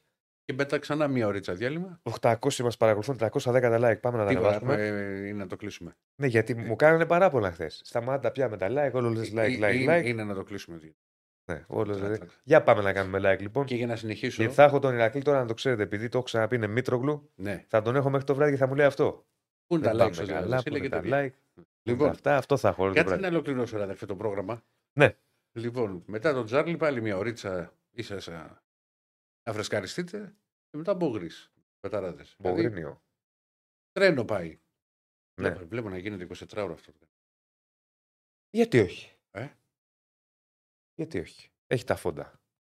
Spotify, ναι, δεν είπαμε. Να πούμε ότι Σπετσο- πλέον. Σπετσοφάει. Όχι σπετσοφάι. ρε. Α, Τι σπετσοφάι, ρε. Το νους στο φαΐ όλη την ώρα. Τι σπετσοφάι, ρε. Δεν ξέρω, φίλε. τι- Σπετσοφάι. Ο- Spotify. ο- Ωραίο το σπετσοφάει είναι. Ε, Κατά ωραίο το σπετσοφάι είναι, αλλά. ε, Τώρα να σου λέω Spotify, Spotify και να μου λες σπετσοφάι. Ε, μου ήρθε στο μυαλό, ρε φίλε. Τι να κάνω. Αχ, Παναγία μου. Ηρακλή, πρέπει να το προσέξεις εδώ. Το σπετσοφάι είναι φαγητό πολύ ωραίο, καταπληκτικό. Δυνατό. Δυνατό φάει. Δεν είναι για κάθε μέρα. Όχι. Γιατί κάθε μέρα να το σπετσοφάι Θα σε φάει. θα σε φάει. Ε, θα σε φάει και θα σε φάει και σύντομα. Τι... Το Spotify είναι. Δεν, είναι- δεν το ξέρεις Spotify; Το ξέρω, ρε. Το ξέρεις. Άρα λοιπόν είμαστε και στο Spotify. Ναι. Ε, οπότε μπορείτε να μας βρίσκετε και εκεί. Δηλαδή πέρα από το να μας βλέπετε, να μας ακούτε κιόλας. Την ε, εκπομπή. Ε, μπορεί να μας ακούτε και να τότε και Spotify. Για να θυμάστε και τον Ηρακλή. Δεν το Spotify. Ωραίο, ρε. Πίνασες. όχι, φίλε. μου, Έχω φάει, Σίγουρα. την- έχω φάει την τροπιτούλα μου για πρωινό. Τυροπιτούλα και μιλικό. Όχι, όχι, και καφεδάκι. Και καφεδάκι. Εντάξει. Μην το πάμε γιατί με μίλικο και τυρόπιτα δεν γλιτώνεις. Γι' αυτό σε ρώτησα. Θα σου έλεγα συγγνώμη, Διονύση. Γι' αυτό σε ρώτησα. Ωραία τυροπιτούλα από κάτω. Με ένα πόνο που λένε. Από κάτω. Ωραία, ωραία, ωραία τυροπιτούλα από κάτω. Αν Ναι. θέλετε, δεν σε αφορούν αυτά. Όχι, εντάξει. Ε, παιδί μου. Θέλεις αραβική πίτα, μαύρη κιόλα να είναι. Δεν τρώω συχνά Ε, τυρόπιτες, αλλά θα φάω. Αυγό- Θα φάω. Δυνατή, δυνατή, δυνατή. Δυνατή. Λοιπόν, συνεχίζουμε κανονικά. Μμ. Πάμε στη Θεσσαλονίκη. Πάμε στον Νίκο Παπαδόπουλο, τον οποίο έχουμε να μιλήσουμε για Άρη. Τι κάνετε; Καλά, φίλε. Εδώ, φίλε. Σπετσοφάι τρώσει. εσύ; Όχι. Α, όχι. Γιατί το, το πες έτσι, το πες. Κοίτα, Λες και του είπα να το τρώει μαγειρεύω φιδέ. Εγώ, αν και μαγειρεύω. Ε... Όχι, δεν το έχω κάνει ποτέ. Να το κάνει κάποιος άλλος στον κύκλο μου. Δεν το έχει Έξω, κάνει ρε ποτέ. παιδί μου, να Ε. πας έξω, να πάρεις και να πεις βάλε μου για ένα σπετσοφάι. Όχι. Όχι, δεν έχει τύχει να σου πω την αλήθεια. Δεν έχει τύχει. Είχαμε αυτή την Αλλά- κουβέντα τώρα γιατί είπα στον Ηρακλή Spotify και είπε σπετσοφάι. Αλλά οκ, γι' αυτό σε ρώτησα. Λοιπόν, Γιατί ρε φίλε, δεν, δεν μπορεί να μπερδευτεί. Τόσο παράλογο ήταν. Μου βάζεις τόσο χέρι. όχι, δεν σου βάζω χέρι. Ο καθένας είναι τι σκέφτεται, φίλε. Όχι, άκουσα, άκουσα. Δεν είναι τι γίνεται. σκέφτεται. Δηλαδή, μπορεί να σου πω εγώ στο Spotify να σκεφτείς κάτι άλλο και να Ναι. πεις. Εντάξει, μεσημέρι είναι να σου πω να τον Μπράβο. έπιασε λίγο μια τον άνθρωπο. Εντάξει. Εντάξει, όχι, όχι, είναι για πιο μετά. Δηλαδή προσπαθώ να τρώω κατά τις 5. Δεν είναι. Απλά έτσι πως το πέταξε το Spotify, Ναι. άκουσα σπετσοφάι. εγώ. Οκ. Πέντε ώρα τρως και το βράδυ. Δηλαδή δεν τρως. μεταξύ. Τι, πέντε ώρα; Πέντε Οκ. ώρα λέει. Τρώω 4 με 5 για να κα- κρατηθώ το βράδυ. Α, Να μην μπράβο. Γίνει μακελιό. Εδώ Εσύ υπάρχουν με και- πέντε το μεσημέρι, λες. Ναι. Ναι, ναι, ναι. ναι. Και κρατιέσαι μετά μέχρι το βράδυ. Τι περισσότερες φορέ τρώω κάτι ελαφρύ για βράδυ. Όπως; Τώρα. Τα λέει Α, και τα ξέρω εγώ. Ω, Τα λέει και τα ξέρω, γι' αυτό τα λέω εγώ τώρα. Κοίτα. Ε, δεν θα φάει και ένα γιαουρτάκι. Ένα φρούτο. Ε, ούτε ένα φρούτο. Θα φάει επειδή εγώ στο λέω το βλέπω. Ναι. Άκου, θα σου πω εγώ τι θα κάνει ο Ηρακλής. Θα μου Για πεις. να Ένα καταλάβει ο τουφάκι κόσμος. βάθος ψωμί. Ο Ηρακλής θα έρθει το βράδυ, θα έχει φάει το μεσημέρι του. Ναι. Και το Ναι. βράδυ σου- θα σου πει θα φάω κάτι ελαφρύ. Ναι. Ναι. Το ελαφρύ για τον Ηρακλή ναι. Ναι. είναι το μαμαδίσιο που λέμε. Δηλαδή θα πάρει κάτι Ναι. το οποίο θα είναι μαγειρευτό, ρε παιδί μου. Όχι, Ναι. το έχω κόψει αυτό. Ε, Τέλος πάντων, ναι. Ο- Παλιά ο- το έκανα. Ναι. Ε, το ελαφρύ δεν Και να σου πάω λέει μισά. ελαφρύ, ναι, δεν πάνε να έχει δύο κιλά λάδι, ας πούμε, και δύο κιλά. Καλά, σε τώρα το λάδι. Σα- Δεν δεν βλέπω τώρα να στο βάζουν. λάδι. Το λάδι δεν βλέπω να βάζουν. Τώρα πράγματα. άστο το λάδι. Πάει, ναι. Με βούτυρο θα γίνονται όλα. Μακαρόνια και τέτοια. Άστα. Για πάμε Πάμε λίγο. στα τουάρι. Δηλαδή, Έχουμε βέλεθ, έτσι. 130 ευρώ θα πάει ο Ντενεκέ, ας πω εγώ. Ναι. 12 ευρώ η μερίδα γίγαντες. Λοιπόν, 12 Βαρβολίνα. ευρώ. Τέλος. Λοιπόν, ε, ο Βέλεθ ανακοινώθηκε σήμερα όπω αναμενόταν άλλωστε. Αρχικά ήταν να γίνει χθες, αλλά για διαδικαστικούς λόγους η ΠΑΕ Άρης το άφησε για σήμερα το πρωί. Ε, μια δήλωση που είναι λίγο τριγκαδόρικη, ε, είναι ανάλογα πώς θα την ερμηνεύσεις. Ε, επειδή ο Βέλεθ είπε, αναφέρθηκε στην αποχώρηση του τον Άρη προδιετίας και έκανε λόγο για λάθος απόφαση που πήρε τότε. Ε, δεν εννοούσε την απόβαση του να φύγει και να πάει και στον Παναθηναϊκό. Εγώ δεν νομίζω ότι το μετανιώνει αυτό. Είχε δύο πολύ καλά χρόνια. Είχε ένα πολύ καλό συμβόλαιο. Πήρε και ένα κύπελο κιόλας. Αυτό στο οποίο αναφέρεται, ναι, αυτό στο οποίο αναφέρεται το Βέλεθ ε, και αυτό το οποίο εννοούσε, επειδή το ξέρω και ως άνθρωπο, ε, είναι στην απόφαση να, να κάνει την προσφυγή τότε, όταν έφυγε. Με Γιατί ο τον Άρη, Βέλεθ στον Άρη. Προσφυγή για 70-75 ευρώ, δηλαδή δεν ήταν ε, το αμάναμαν ποσό, τα οποία του τα έδωσε ο Άρης, οκ. Ε, σε αυτό αναφερόταν περισσότερο με τη σημερινή τοποθέτηση. Για εκείνη Ναι. την απόφαση, για την οποία κιόλας. Ε, Προφανώς, μωρέ, τώρα στον Παναθηναϊκό μια χαρά ήταν και καλά πέρασε και. Αυτό ακριβώς, ναι. Δηλαδή, δεν νομίζω ότι μετάνιωσε που πήγε στον Παναθηναϊκό. Μια και, και από οικονομικής απόψεως και με τον τίτλο τον οποίο κατέκτησε, μια χαρά ήταν. Το σημαντικό είναι ότι είναι πλέον παίκτης του Άρη. Επέστρεψε χθες από, την, ε, από τη Σαουδική Αραβία, όπως είχαμε πει, έχοντας βρει επιτέλους τη χρυσή τομή με την Αλ Φάτεχ. Ε, ανακοινώθηκε σήμερα, έκανε και την πρώτη προπόνηση στο Ρύσιο, γιατί ο Μάντζιος έχει καθιερώσει διπλές προπονήσεις αυτές τις μέρες. Κάνει κάτι σαν μίνι προετοιμασία. Τώρα για 4-5 μέρες, οκ. Ε, έκανε την πρώτη προπόνηση το πρωί. Ε, δεν μπορεί να το κάνει και για περισσότερες γιατί θα αρχίσουν παιχνίδια. Δεν... είναι. Ε, ναι, μέχρι Δευτέρα βαριά, γιατί την Τρίτη θα μπει στους ρυθμούς του αγώνα με τον ΠΑΟΚ. Να εδώ βλέπει και ο κόσμος και την ε, φωτογραφία της σημερινής προπόνησης στο Ρύσιο, με το αγαπημένο του 44 που είχε και στην πρώτη θητεία ο Βέλεθ. Και πλέον περιμένουμε μέσα στη μέρα το, την ανακοίνωση και για τον Σουλεϊμάνοφ, ο οποίος και αυτός υπέγραψε χθες. Για διαδικαστικούς λόγους δεν ανακοινώθηκε χθες. Θα μπει, νομίζω ήταν και το πρωί και όλη στην προπόνηση. Μπαίνει και αυτός πλέον στα πλάνα του Μάτζιου. Ένας ακόμα ποιοτικός και έτοιμος ποδοσφαιριστής. Και πλέον ο προπονητής του Άρη περιμένει και τις υπόλοιπες δεσμεύσεις του Θόδωρου Καρυπίδη. Γιατί είναι Παρασκευή και έχουμε Δευτέρα. Και ο Άρης πρέπει να κλείσει half, πρέπει να κλείσει for. Και ψάχνει ακόμα έναν extreme, έναν τερματοφύλακα και ένα stopper. Εγώ δεν πιστεύω ότι θα προλάβει να τις κάνει όλες τι κινήσεις μέχρι τη Δευτέρα. Δηλαδή θεωρώ ότι θα του μείνει κάτι για το διβδόματο των ελεύθερων. Και νομίζω ότι αυτό το οποίο προσπαθεί είναι να αφήσει για το διβδόματο των ελεύθερων τις περιπτώσεις για τις οποίες δεν καίγεται. Δηλαδή, τρίτο τερματοφύλακα και κεντρικό αμυντικό ενδεχομένως και εξτρέμ. Αλλά το φόρ και το εξάρι τα θέλει μέχρι τη Δευτέρα ο Μάτζιος. Τα θέλει μέχρι τη Δευτέρα για να τα έχει με την επανέναρξη του πρωταθλήματος. Δηλαδή να έχεις κλείσει δύο παίχτε μέχρι τότε. Και πιθανό το χαφ ε, να είναι ο Σάσα με τον οποίο χθες δεν είχαμε κάποια εξέλιξη. Ενώ το περιβάλλον του παίχτη έλεγε ότι πιθανό χθες να ξεκαθαρίσει είτε προς τη μία είτε προς την άλλη πλευρά ε, το φλερ του, αυτό το καινούριο φλερ το οποίο έχει με τον Άρη. Δεν είχαμε κάτι χθες.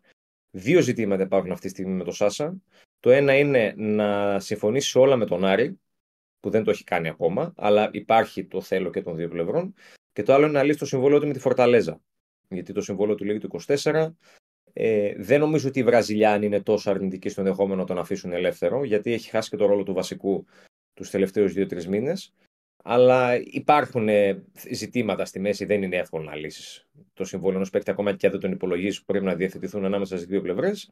Ε, ο Άρης τον περιμένει και σήμερα. Ε, δεν ξέρω αν θα το πάει μέχρι αύριο, γιατί καίγεται και θέλει να κλείσει ένα παίκτη και έχει ακόμα δύο επιλογές που τις έχει stand-by ανάλογα τι θα γίνει με την περίπτωση του, του Σάσα. Έχω ένα θετικό feeling, το οποίο βγαίνει και το περιβάλλον του ποδοσφαιριστή για την έκβαση του deal, αλλά για την ώρα δεν έχουμε ακόμα κάτι οριστικό με τον, ε, με τον Βραζιλιάνο. Πάντως και αυτός είναι ένας παίκτης που θα έρθει και κατευθείαν θα είναι στη διάθεση του Μάτζιου να παίξει ακόμα και την επόμενη Κυριακή, μεθεπόμενη Κυριακή. Γιατί έχει αγωνιστικό ρυθμό, προέρχεται από παιχνίδια.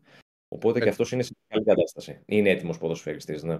Και ταιριάζει και σε αυτό το οποίο θέλει να κάνει ο Μάτζιος σε πρώτη φάση, να παίξει δηλαδή με 4-2-3-1, να παίξει δηλαδή ο Σάσα διπλός χαφ μαζί με έναν ακόμα. Βέβαια, ο Σάσα είναι και ένας ε, μέσος ο οποίος επειδή δεν είναι το εξάρι που απλά κόβει και δίνει την πρώτη πάσα, σιώπης για παράδειγμα, ο Σάσα ξέρει μπάλα, έχει καλλιτεχνική, οπότε και ως μονό εξάρι, όποτε ο Μάτιο επιλέξει να πάει σε ένα 4-3-3 για παράδειγμα, μπορεί να ανταποκριθεί σε αυτό το ρόλο. Δηλαδή μπορεί να κατεβάσει μπάλα, μπορεί να αποφύγει παγίδες που μπορεί να σου στήσουν αντίπαλοι χάφ όταν σε βρουν μόνος στο χώρο του κέντρου. Το έχει αυτό ως ικανότητα ο Βραζιλιάνος. Και τα ξέρει αυτά ο Μάτζιος και γι' αυτό εξ αρχής ήταν και πολύ θετικός στην επιστροφή του Βραζιλιάνου στο κλειάν Βικελίδη. Μάλιστα. Για επιθετικό, ε, έχουν κυκλοφορήσει ονόματα.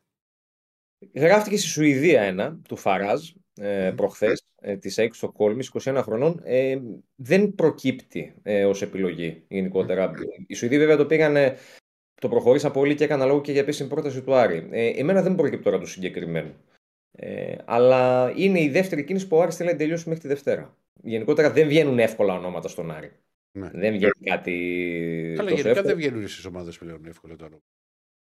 Και αυτό, ναι, αλλά και γενικότερα στον Άρη τα ζητήματα αυτά τα χειρίζεται κύριος ένας άνθρωπος. Ο Θόδωρος Καρυπίδης πλέον, α πούμε, που δεν υπάρχει αθλητικό ζητητής. Οπότε είναι στο χέρι του να μην βγαίνουν αυτά τα ονόματα. Ναι. Να σου το πω και έτσι. Δηλαδή αυτός και άλλος ένας ή άλλοι δύο να έχουν εικόνα της κατάστασης αυτή τη στιγμή. Ο Μάτσιο και το τμήμα σκάουτινγκ. Αυτή είναι. Ναι, βέβαια. Δεν υπάρχουν άλλοι παρατρεχάμενοι γύρω-γύρω αυτή τη στιγμή ναι. στον Άρη. Είμαστε εντάξει.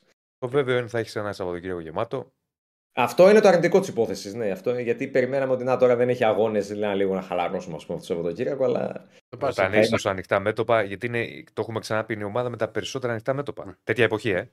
Ισχύει, ισχύει. Εποχή. Είναι πάρα πολλά. Και το Σαββατοκύριακο όντως αναμένεται γεμάτο, οπότε θα είμαστε αναγκαστικά σε επιφυλακή μέχρι τη Δευτέρα. Να τελειώσει αυτή η πολύ δύσκολη και επίπονη περίοδο των μεταγραφών.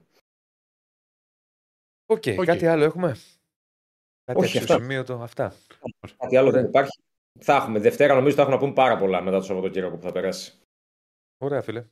Να σε καλά, Νίκο. Να σε καλά, Νίκο. Καλή συνέχεια στο ρεπορτάζ, καλή συνέχεια στη δουλειά. Σα ευχαριστούμε πολύ και καλό Σαββατοκύριακο. Οι Σέρβοι νίξαν. Αυτό πήγα να σου πω τώρα. Σέρβου δεν του ρίχνει. 95-86 στο Καναδά. Εύκολα τους.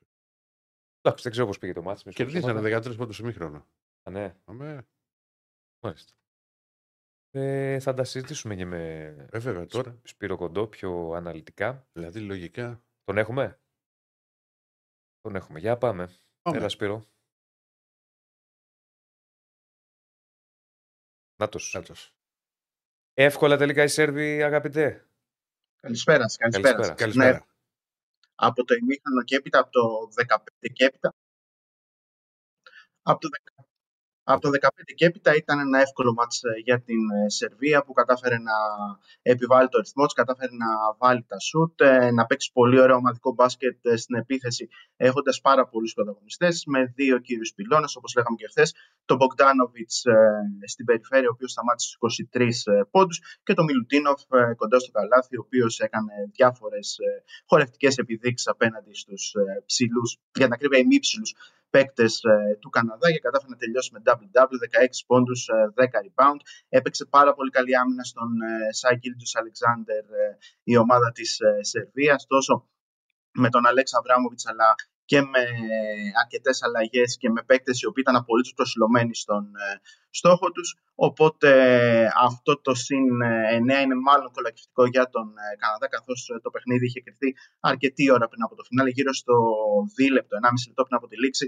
Ο Ζόρντι Φερνάντεθ, ο προπονητής του Καναδά, αποφάσισε να τραβήξει στον πάγκο όλα τα βαριά χαρτιά, ρίχνοντας λευκή πετσέτα και τελείωσε το μάτς με τους αμπληρωματικού, με παίκτες που δεν είχαν πάρα πολύ χρόνο και στο τέλος οι Σέρβοι που χαλάρωσαν πάρα πολύ επέτρεψαν στους Καναδούς να χάσουν με μονοψήφια διαφορά. Τώρα περιμένουμε να δούμε ποιος θα είναι. Το περιμένα...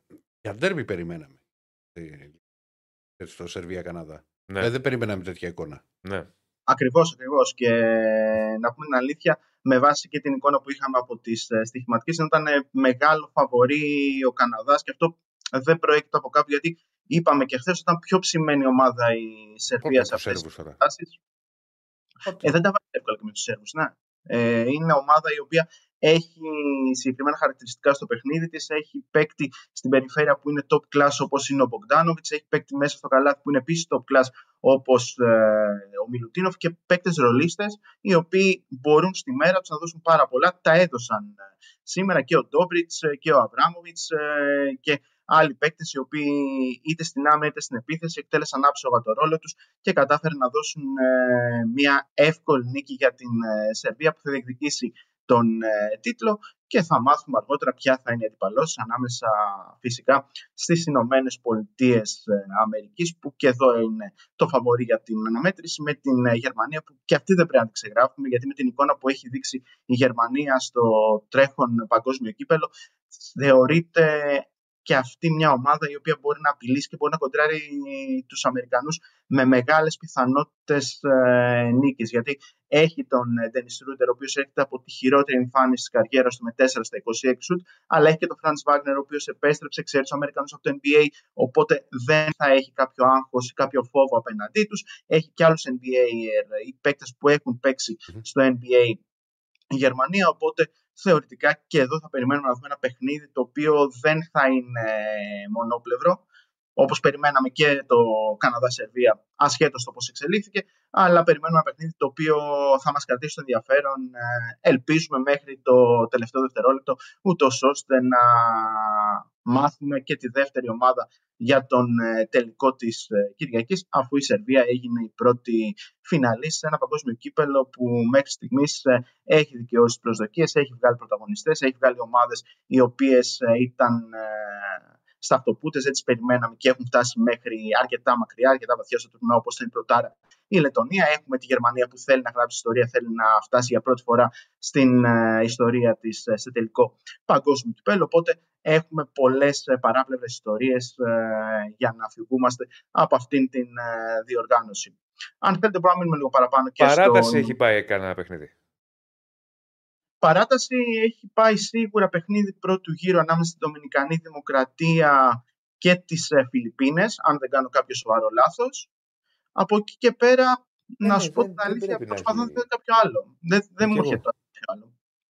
Σίγουρα έχει πάει ένα ε, στην αρχή του τουρνουά με τη Δομινικανή Δημοκρατία. Α, έχει πάει και, και το Ιορδανία με τη Νέα Ζηλανδία, που έβαλε το τετράποτο στο τέλος ο Ρόντε Χόλις Τζέφερσον, ε, που ήταν μπροστά οι Νεοζηλανδοί και κατάφερε να φάνε σε μια επίθεση τετράποτο.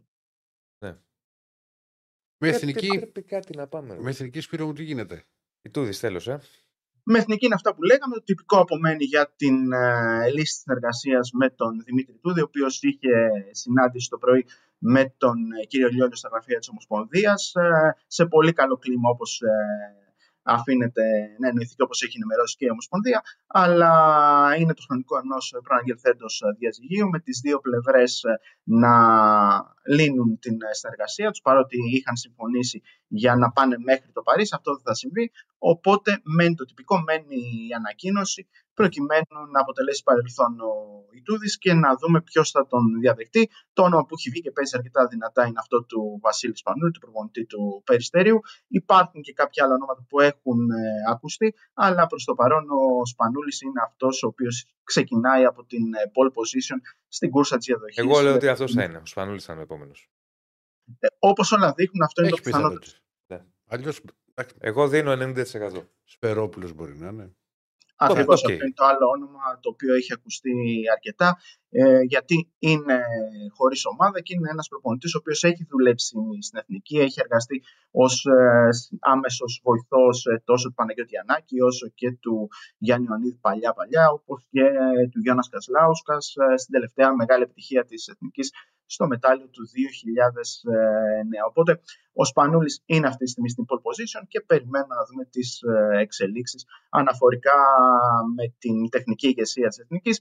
Έχουμε χρόνο για αυτό καθώς ε, οι πρώτες επίσημες υποχρεώσεις είναι το Φεβρουάριο με τα προκριματικά για το Eurobasket του 2025 και φυσικά το σημαντικό είναι το προολυμπιακό τουρνουά, αυτό που θα γίνει τον ε, Ιούλιο του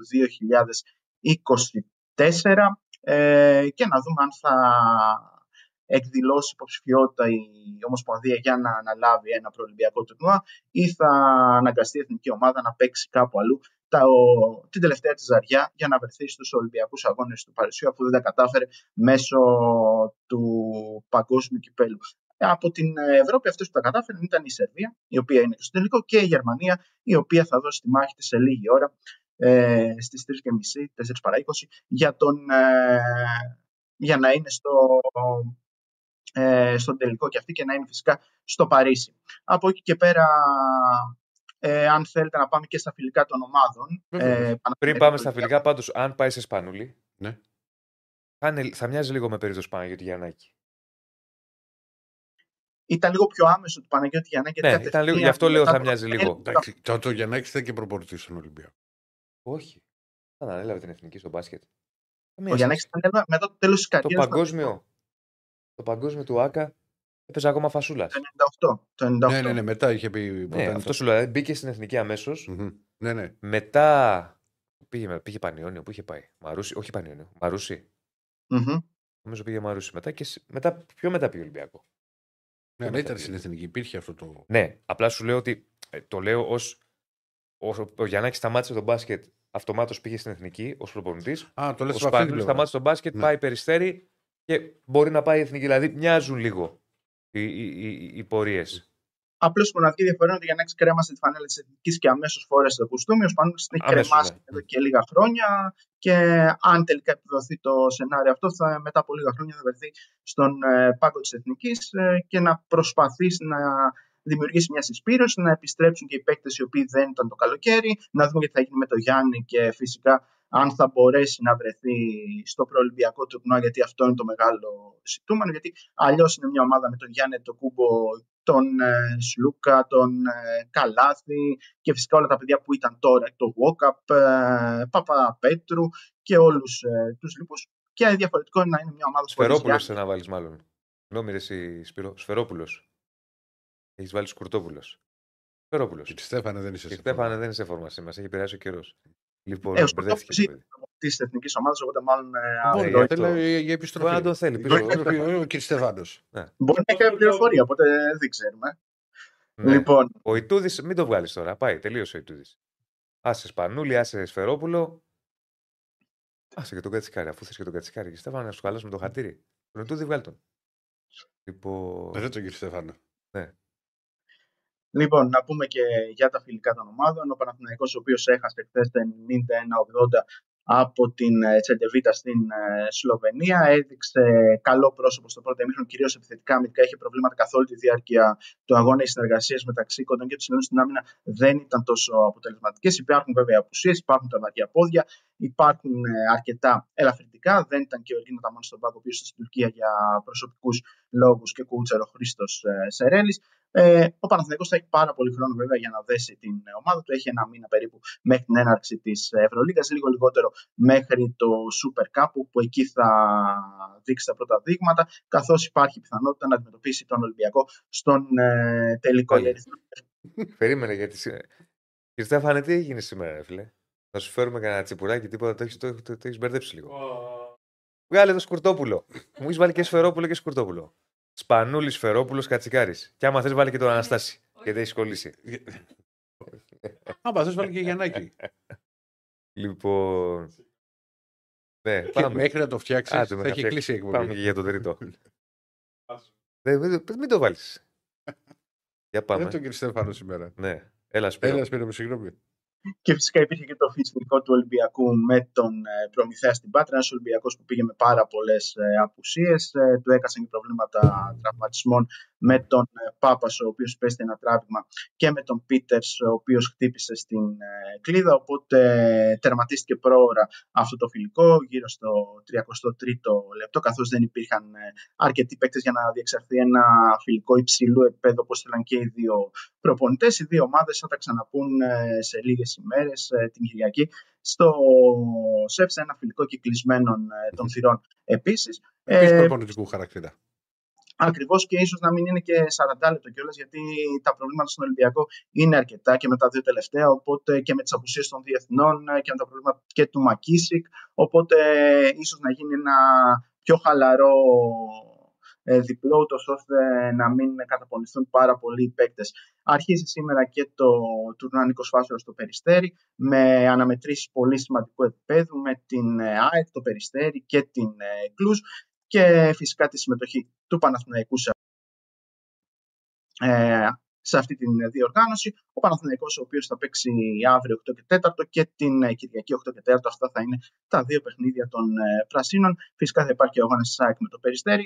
8 και 4 και 5 και 4 είναι τα παιχνίδια με τη συμμετοχή όπως είπαμε, της ΣΑΕΚ, της Κλουζ, ε, του Περιστερίου και του Παναθηναϊκού σε αυτό το τρίμερο τουρνουά που θα έχει και τηλεοπτική μετάδοση από τα κανάλια της ΕΡΤ. Οπότε οι φίλοι των ομάδων θα έχουν τη δυνατότητα να δουν ε, αυτά τα μάτς και να πάρουν μια πρώτη εικόνα. Και η ΑΕΚ η οποία είναι αρκετά ενισχυμένη με παίκτες οι οποίοι έχουν και αυτή η πορεία στο NBA όπως ο Μάκλιμορ και γενικότερα. Ήθελα να σε ρωτήσω. Ποια είναι η άποψή σου για Μάκλιμορ. Γενικά ο Μάκλιμορ είναι ένα παιδί το οποίο είχε όλα τα φώτα για να κάνει πολύ καλή καριέρα στο NBA, αλλά, Νούμερο 7 σαν draft με Σακραμέντο στην αρχή. και τέτοια. Ναι. Αλλά δεν είχε τη συγκέντρωση για να βρεθεί εκεί που έπρεπε την κατάλληλη στιγμή και να είναι απολύτω συγκεντρωμένος στο ρόλο του. Στο ευρωπαϊκό, στο ευρωπαϊκό μπάσκετ, αν είναι αποφασισμένος να αρπάξει την ευκαιρία από τα μαλλιά, μπορεί να είναι ένας παίκτης που θα κάνει τη διαφορά και στο ελληνικό πρωτάθλημα, αλλά. Θα μπορούσε, και... να, ήταν, θα μπορούσε να είναι και παίκτης τη Ευρωλίγα. Να ξέρεις, ο Μάκλιμορ. Σίγουρα. αν- Ακόμα και ο Σίγουρα. Μάκλιμορ του Portland. Ναι, ναι, ναι. Απλώς είναι ένα παιδί το οποίο έχει λίγο το μυαλό πάνω από το κεφάλι σε κάποιες ε, στιγμές του παιχνιδιού του. Τρελαίνεται πάρα πολύ εύκολα. Μιλάμε για ένα χαρισματικό σουτέρ και χαρισματικό σκόρερ, για όποιον δεν το ξέρει και όποιος δεν έχει παρακολουθήσει ε, στο NBA. Οπότε είναι ένας ε, παίκτης που μπορεί να κάνει την ε, διαφορά στην Ελλάδα, αρκεί να είναι απολύτως ε, προσιλωμένος ε, και στο ρόλο που θα έχει, αλλά φυσικά και στο ομαδικό παιχνίδι να μάθει εύκολα το παιχνίδι της ομάδας του, τον ευρωπαϊκό τρόπο παιχνιδιού και γενικότερα να μπορέσει να προσαρμοστεί στα δεδομένα του ευρωπαϊκού μπάσκετ. Είναι πάρα πολύ σημαντικό αυτό για τους παίκτες που προέρχονται από τις Ηνωμένες Πολιτείες και γενικότερα από την Αμερική, καθώς είναι ένα διαφορετικού τύπου μπάσκετ αυτό που παίζεται στην Ευρώπη. Λέγαμε χθες για το παράδειγμα του Σάι Γκίλτος Αλεξάνδερ, ο οποίος ε, έλεγε πόσα time out ε, έχουμε και για το αν Ναι. μπορούμε να πάρουμε time out. Οπότε ακόμα και ε, τα πολύ απλά αυτά που φαίνονται σε εμάς ε, απολύτως συνηθισμένα είναι λίγο δύσκολα για παίκτες που δεν τα έχουν στην καθημερινότητά τους ε, στην Αμερική. Εδώ πρέπει να μάθει και άλλο τρόπο να αντιμετωπίζει τις άμυνες, ε, κάποιες πιο σύνθετες άμυνες οι οποίες ε, σίγουρα θα του βάλουν πιο δύσκολα, να είναι και αυτός ε, να ανταποκρίνεται στον αμυντικό του ρόλο. Οπότε όλα αυτά είναι ερωτηματικά για παίκτες που έρχονται για πρώτη φορά στην Ευρώπη και για παίκτες οι οποίοι θέλουν να παίξουν στο ανώτερο επίπεδο όπως μπορεί να κάνει ο Μάκλιμπουργκ με βάση τα όσα έχουμε δει στο NBA και όλο το βιογραφικό αν- του που συνοδεύει. Στη μέρα του κι αν δεν σταθεί δηλαδή και βρει ρυθμό στο, στο shoot, μπορεί να σκοράρει ασταμάτητα. Δηλαδή, από αυτά που Τριαντάρες είχαμε. εύκολες. Να Τριαντάρες βάζει δηλαδή το, το ένα τρίποντο μετά το άλλο. Αλλά πέρυσι δεν είχε παίξει λέει πολύ. Γιατί μου είχε κάνει εντύπωση όταν είχα ακούσει το όνομα. Ναι, ναι, ναι, είναι και αυτό το θέμα. Απλώς είναι ένας παίκτης ο οποίος έχει τη δυνατότητα να παίξει σε πάρα πολύ υψηλό επίπεδο. Όπως είπες πριν, είναι παίκτης που θα μπορούσε υπό προϋποθέσεις να παίξει σε ομάδα Ευρωλίγκας. Αλλά το θέμα είναι πόσο εύκολα θα μπορέσει να προσαρμοστεί ε, στην Ευρώπη. Να θυμίσουμε και τα παιχνίδια του Νίκος Φάσουρας. Σήμερα 8 και 4 ΑΕΚ Κλουζ με μετάδοση από την ΕΡ3 και αύριο 5 και 4 Περιστέρι ΑΕΚ και 8 και 4 Παναθηναϊκός Κλουζ αμφότερα από την ΕΡ3. Κυριακή τελευταίο μάτς Περιστέρι Παναθηναϊκός 8 και 4 από την ΕΡ3 για όποιον φίλο θέλει να κάτσει να δει μπάσκετ, να πάρει μια πρώτη εικόνα των ε, ελληνικών ομάδων ε, και των νέων παικτών που έχουν. Φυσικά θα υπάρχουν απουσίες για τον Παναθηναϊκό και αυτό που μένει να δούμε είναι σε πόσο καιρό οι πράσινοι θα μπορέσουν ε, να είναι έτοιμοι αφού μιλάμε τώρα για αυτό το τουρνουά και για τον Παναθηναϊκό αναφορικά με την έναρξη των επίσημων ε, υποχρεώσεών τους γιατί ο Ολυμπιακός που είναι ο άμεσος ανταγωνιστής τους στην Ελλάδα έχει μια πιο συμπαγή ομάδα, έχει παίκτες που περισσότερο από την ε, περσινή σεζόν και οι προσθήκες που έχουν γίνει είναι απολύτως στοχευμένες και κρινεμεί φυσικά μια κίνηση στην ε, περιφέρεια η οποία θέλει να δώσει άλλη δυναμική στην ομάδα του Πειραιά. Ωραία. Εντάξει, φίλε Σπύρο. Να σε καλά. Ευχαριστούμε. Ήσουν... Καλή συνέχεια. Να σε καλά. Βομβαρδιστικό. Ναι. ναι. Κάτι λοιπόν... Είναι η ώρα δύσκολη αυτή. 385 like. Τίποτα. Θα μείνεις εδώ μέχρι να γίνουν χίλια. Όχι, να μείνω εδώ μέχρι να γίνουν χίλια στα 385 δεν μένω. Αυτά δεν έλεγε. Έχω για να φόβο για τα μάξι. Αλλά πάμε να τα ανεβάσουμε λίγο. 3-5 θυμίζουμε Τάρλι. Στις 6 Θοδωρής Αριστοτέλης και Μπογρίνιο μαζί. Και μην ξεχνάτε ότι πέρα από YouTube μας ακούτε και Spotify ε, on demand φυσικά. Ε, που μπορείτε να ακούσετε όλη την εκπομπή και βάση περιπτώσει. Τι έπαθες. Τα σκέφτομαι. Που πετάγεται ο Σέβαλος on demand και τέτοια. On demand, ναι. Λοιπόν. Πόπο πιάστηκα. Κύριε Στέφαν, αυτό το μαξιλαράκι τι θα γίνει; Δεν έχει ένα μαξιλάρι εδώ πίσω. Είναι αυτό αυτό. Τι; Μαξιλάρι θέλεις; Θέλω ένα μεγάλο από αυτό που κοιμόμαστε. Το αυτό που κοιμόμαστε θα το βάλεις πίσω. Να, να, να σου φέρω και μια λεκάνη να βάλεις τα πόδια στο νερό. Πώς θα, πώς θα γίνει; Κοίτα, να ξέρεις ότι σκέφτηκα. Ναι. Επειδή με, με ξέρεις ότι είμαι χημείο. Ναι. Να βάζα τα πόδια στο τραπεζάκι. Όχι. Ναι. Ε, πήγα, πήγα να το κάνω. Από, από συνήθεια. Ναι, από συνήθεια. Ναι. Κάνω θες. Θέλω να βάλει την μπλούζα σου να κάσα.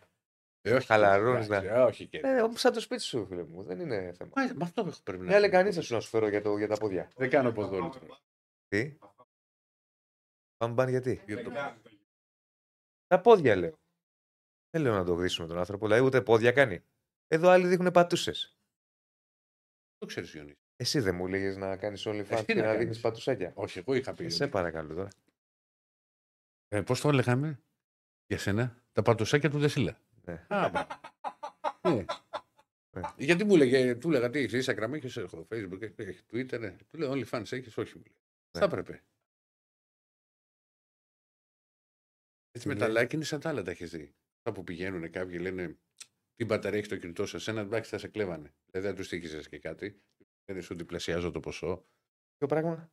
Για να αγοράσεις ό,τι θέλεις από το εμπορικό. Δεν τα έχεις δει αυτά τα βιντεάκια. Όχι. Τι είναι αυτό; Όχι, τα έχεις δει εσύ αυτά; Ηρακλή μας εκπλήσεις. Τι ακριβώς- Παρατηρηθείτε. Πα- πάμε πάλι. Πας στο εμπορικό κέντρο. Ρε παιδί μου, υπάρχουν τυπά, έρχομαι εγώ και σου λέω πόση μπαταρία έχει το κινητό σου; Ναι. Και μου λες, εσύ καλά, εσύ τι θα πεις, 2% θα πεις. Αλλά Ωραία. θα πεις εδώ, έστω ότι είναι η καλή σου μέρα και έχει 63 ευρώ. Πολύ ωραία. Τι σου 63% όχι ευρώ. Ναι, 63% και σου Ναι. λέω. Έχεις 63 ευρώ για να σου ψωνίσει ό,τι θες από το, το mall, πες. Ναι. Αν με ακολουθείς στο, στο Instagram και σε όλα αυτά, σου διπλασιάζω 126 ευρώ. Υπάρχουν και τύποι που έχουν Έλα. δώσει μέχρι και αυτοκίνητο. Δεν έχει πάρει χαμπάρι αυτά. Όχι. Τα έχω δει. Πάρε σου. Τώρα που Τα έχω καιρός. δει. Η αλήθεια είναι αυτά. Αυτή. Πότε τα είδες εσύ αυτά; Έλα, μωρέ. Α, Ήρθε να μου δείξει. Έλα να μου δείξει τα βελοχωραφά σου. Έγινε και influencer τώρα. ο Ναι. Ηρακλής Δεν και- τα ξέρεις αυτά.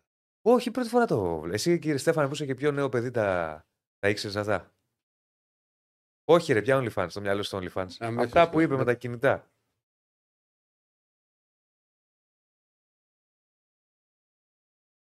Α, είναι πολύ παντοφλά.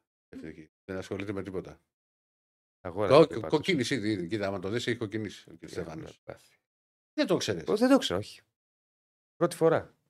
Το ακούω. Ε, πε- πε- δεν είχα ιδέα. Τι τα γινόταν λέγει. τέτοιο Τα πράγμα. κάνουν αυτά. Έρχονται του σε τραβάνε βίντεο και σου λέει πάμε να ψωνίσουμε. Ναι. Σε λίγο βλέπω, όπως λέει και ο φίλος, ο Ανώνυμος να κάνει giveaway. Ναι. Α, δεν κάνω. Τι είναι. Ναι. Ρώτα Μάντα λέει. Τι; Πατούσες. Έχεις κολλήσει εσύ με Όλοι το και το ένας Πατούσες. Έχει πατούσε. κολλήσει με το Μερακλής ο κ. Στεφάνο. Το λέει, εγώ δεν αγόρασα πατούσα τύπα, αλλά ξέρω κάποιον που θα αγόραζε αν θέλει να αγόρασε με κανένα ευρώ. 45 είναι να ξέρεις. Ναι. Τι δύο Λοιπόν, τι φορέ.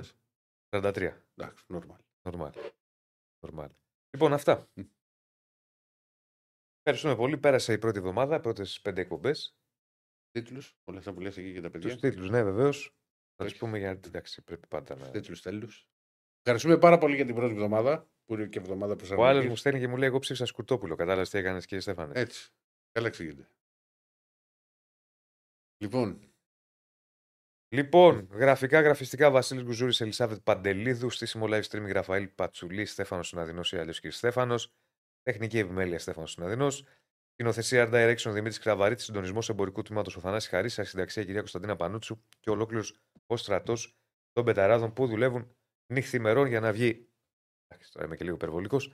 Αυτή η διαδικτυακή εκπομπή αλλά και οι υπόλοιπες. Να είστε καλά. να είστε καλά. Σας Καλό ευχαριστούμε Σαββατοκύριακο. πολύ για αυτή τη βδομάδα. Ναι, Θα μπαίνουμε σε ρυθμούς, θα βελτιωνόμαστε. Έχει περισσότερα πράγματα η εκπομπή σιγά σιγά. Μέχρι να ξεκινήσουμε και με τα παιχνίδια στην Ευρώπη. Γίνει ο Διονύση οι αποστολές. Και... εντάξει, τι να κάνουμε. Αυτά Έχει Θα θα, δούμε. θα έρχεται Άκης από εδώ. έρχεται ο Άκης. Δεν το ξέρει ακόμα. Θα το μάθει. Θα το μάθει, Θα το ακούει μάθει. τώρα. Άκη. λοιπόν, να είστε καλά. Καλό Σαββατοκύριακο. Ευχαριστούμε πάρα πολύ. Τα λέμε από Να είστε καλά, Δευτέρα. να είστε καλά. Γεια σας.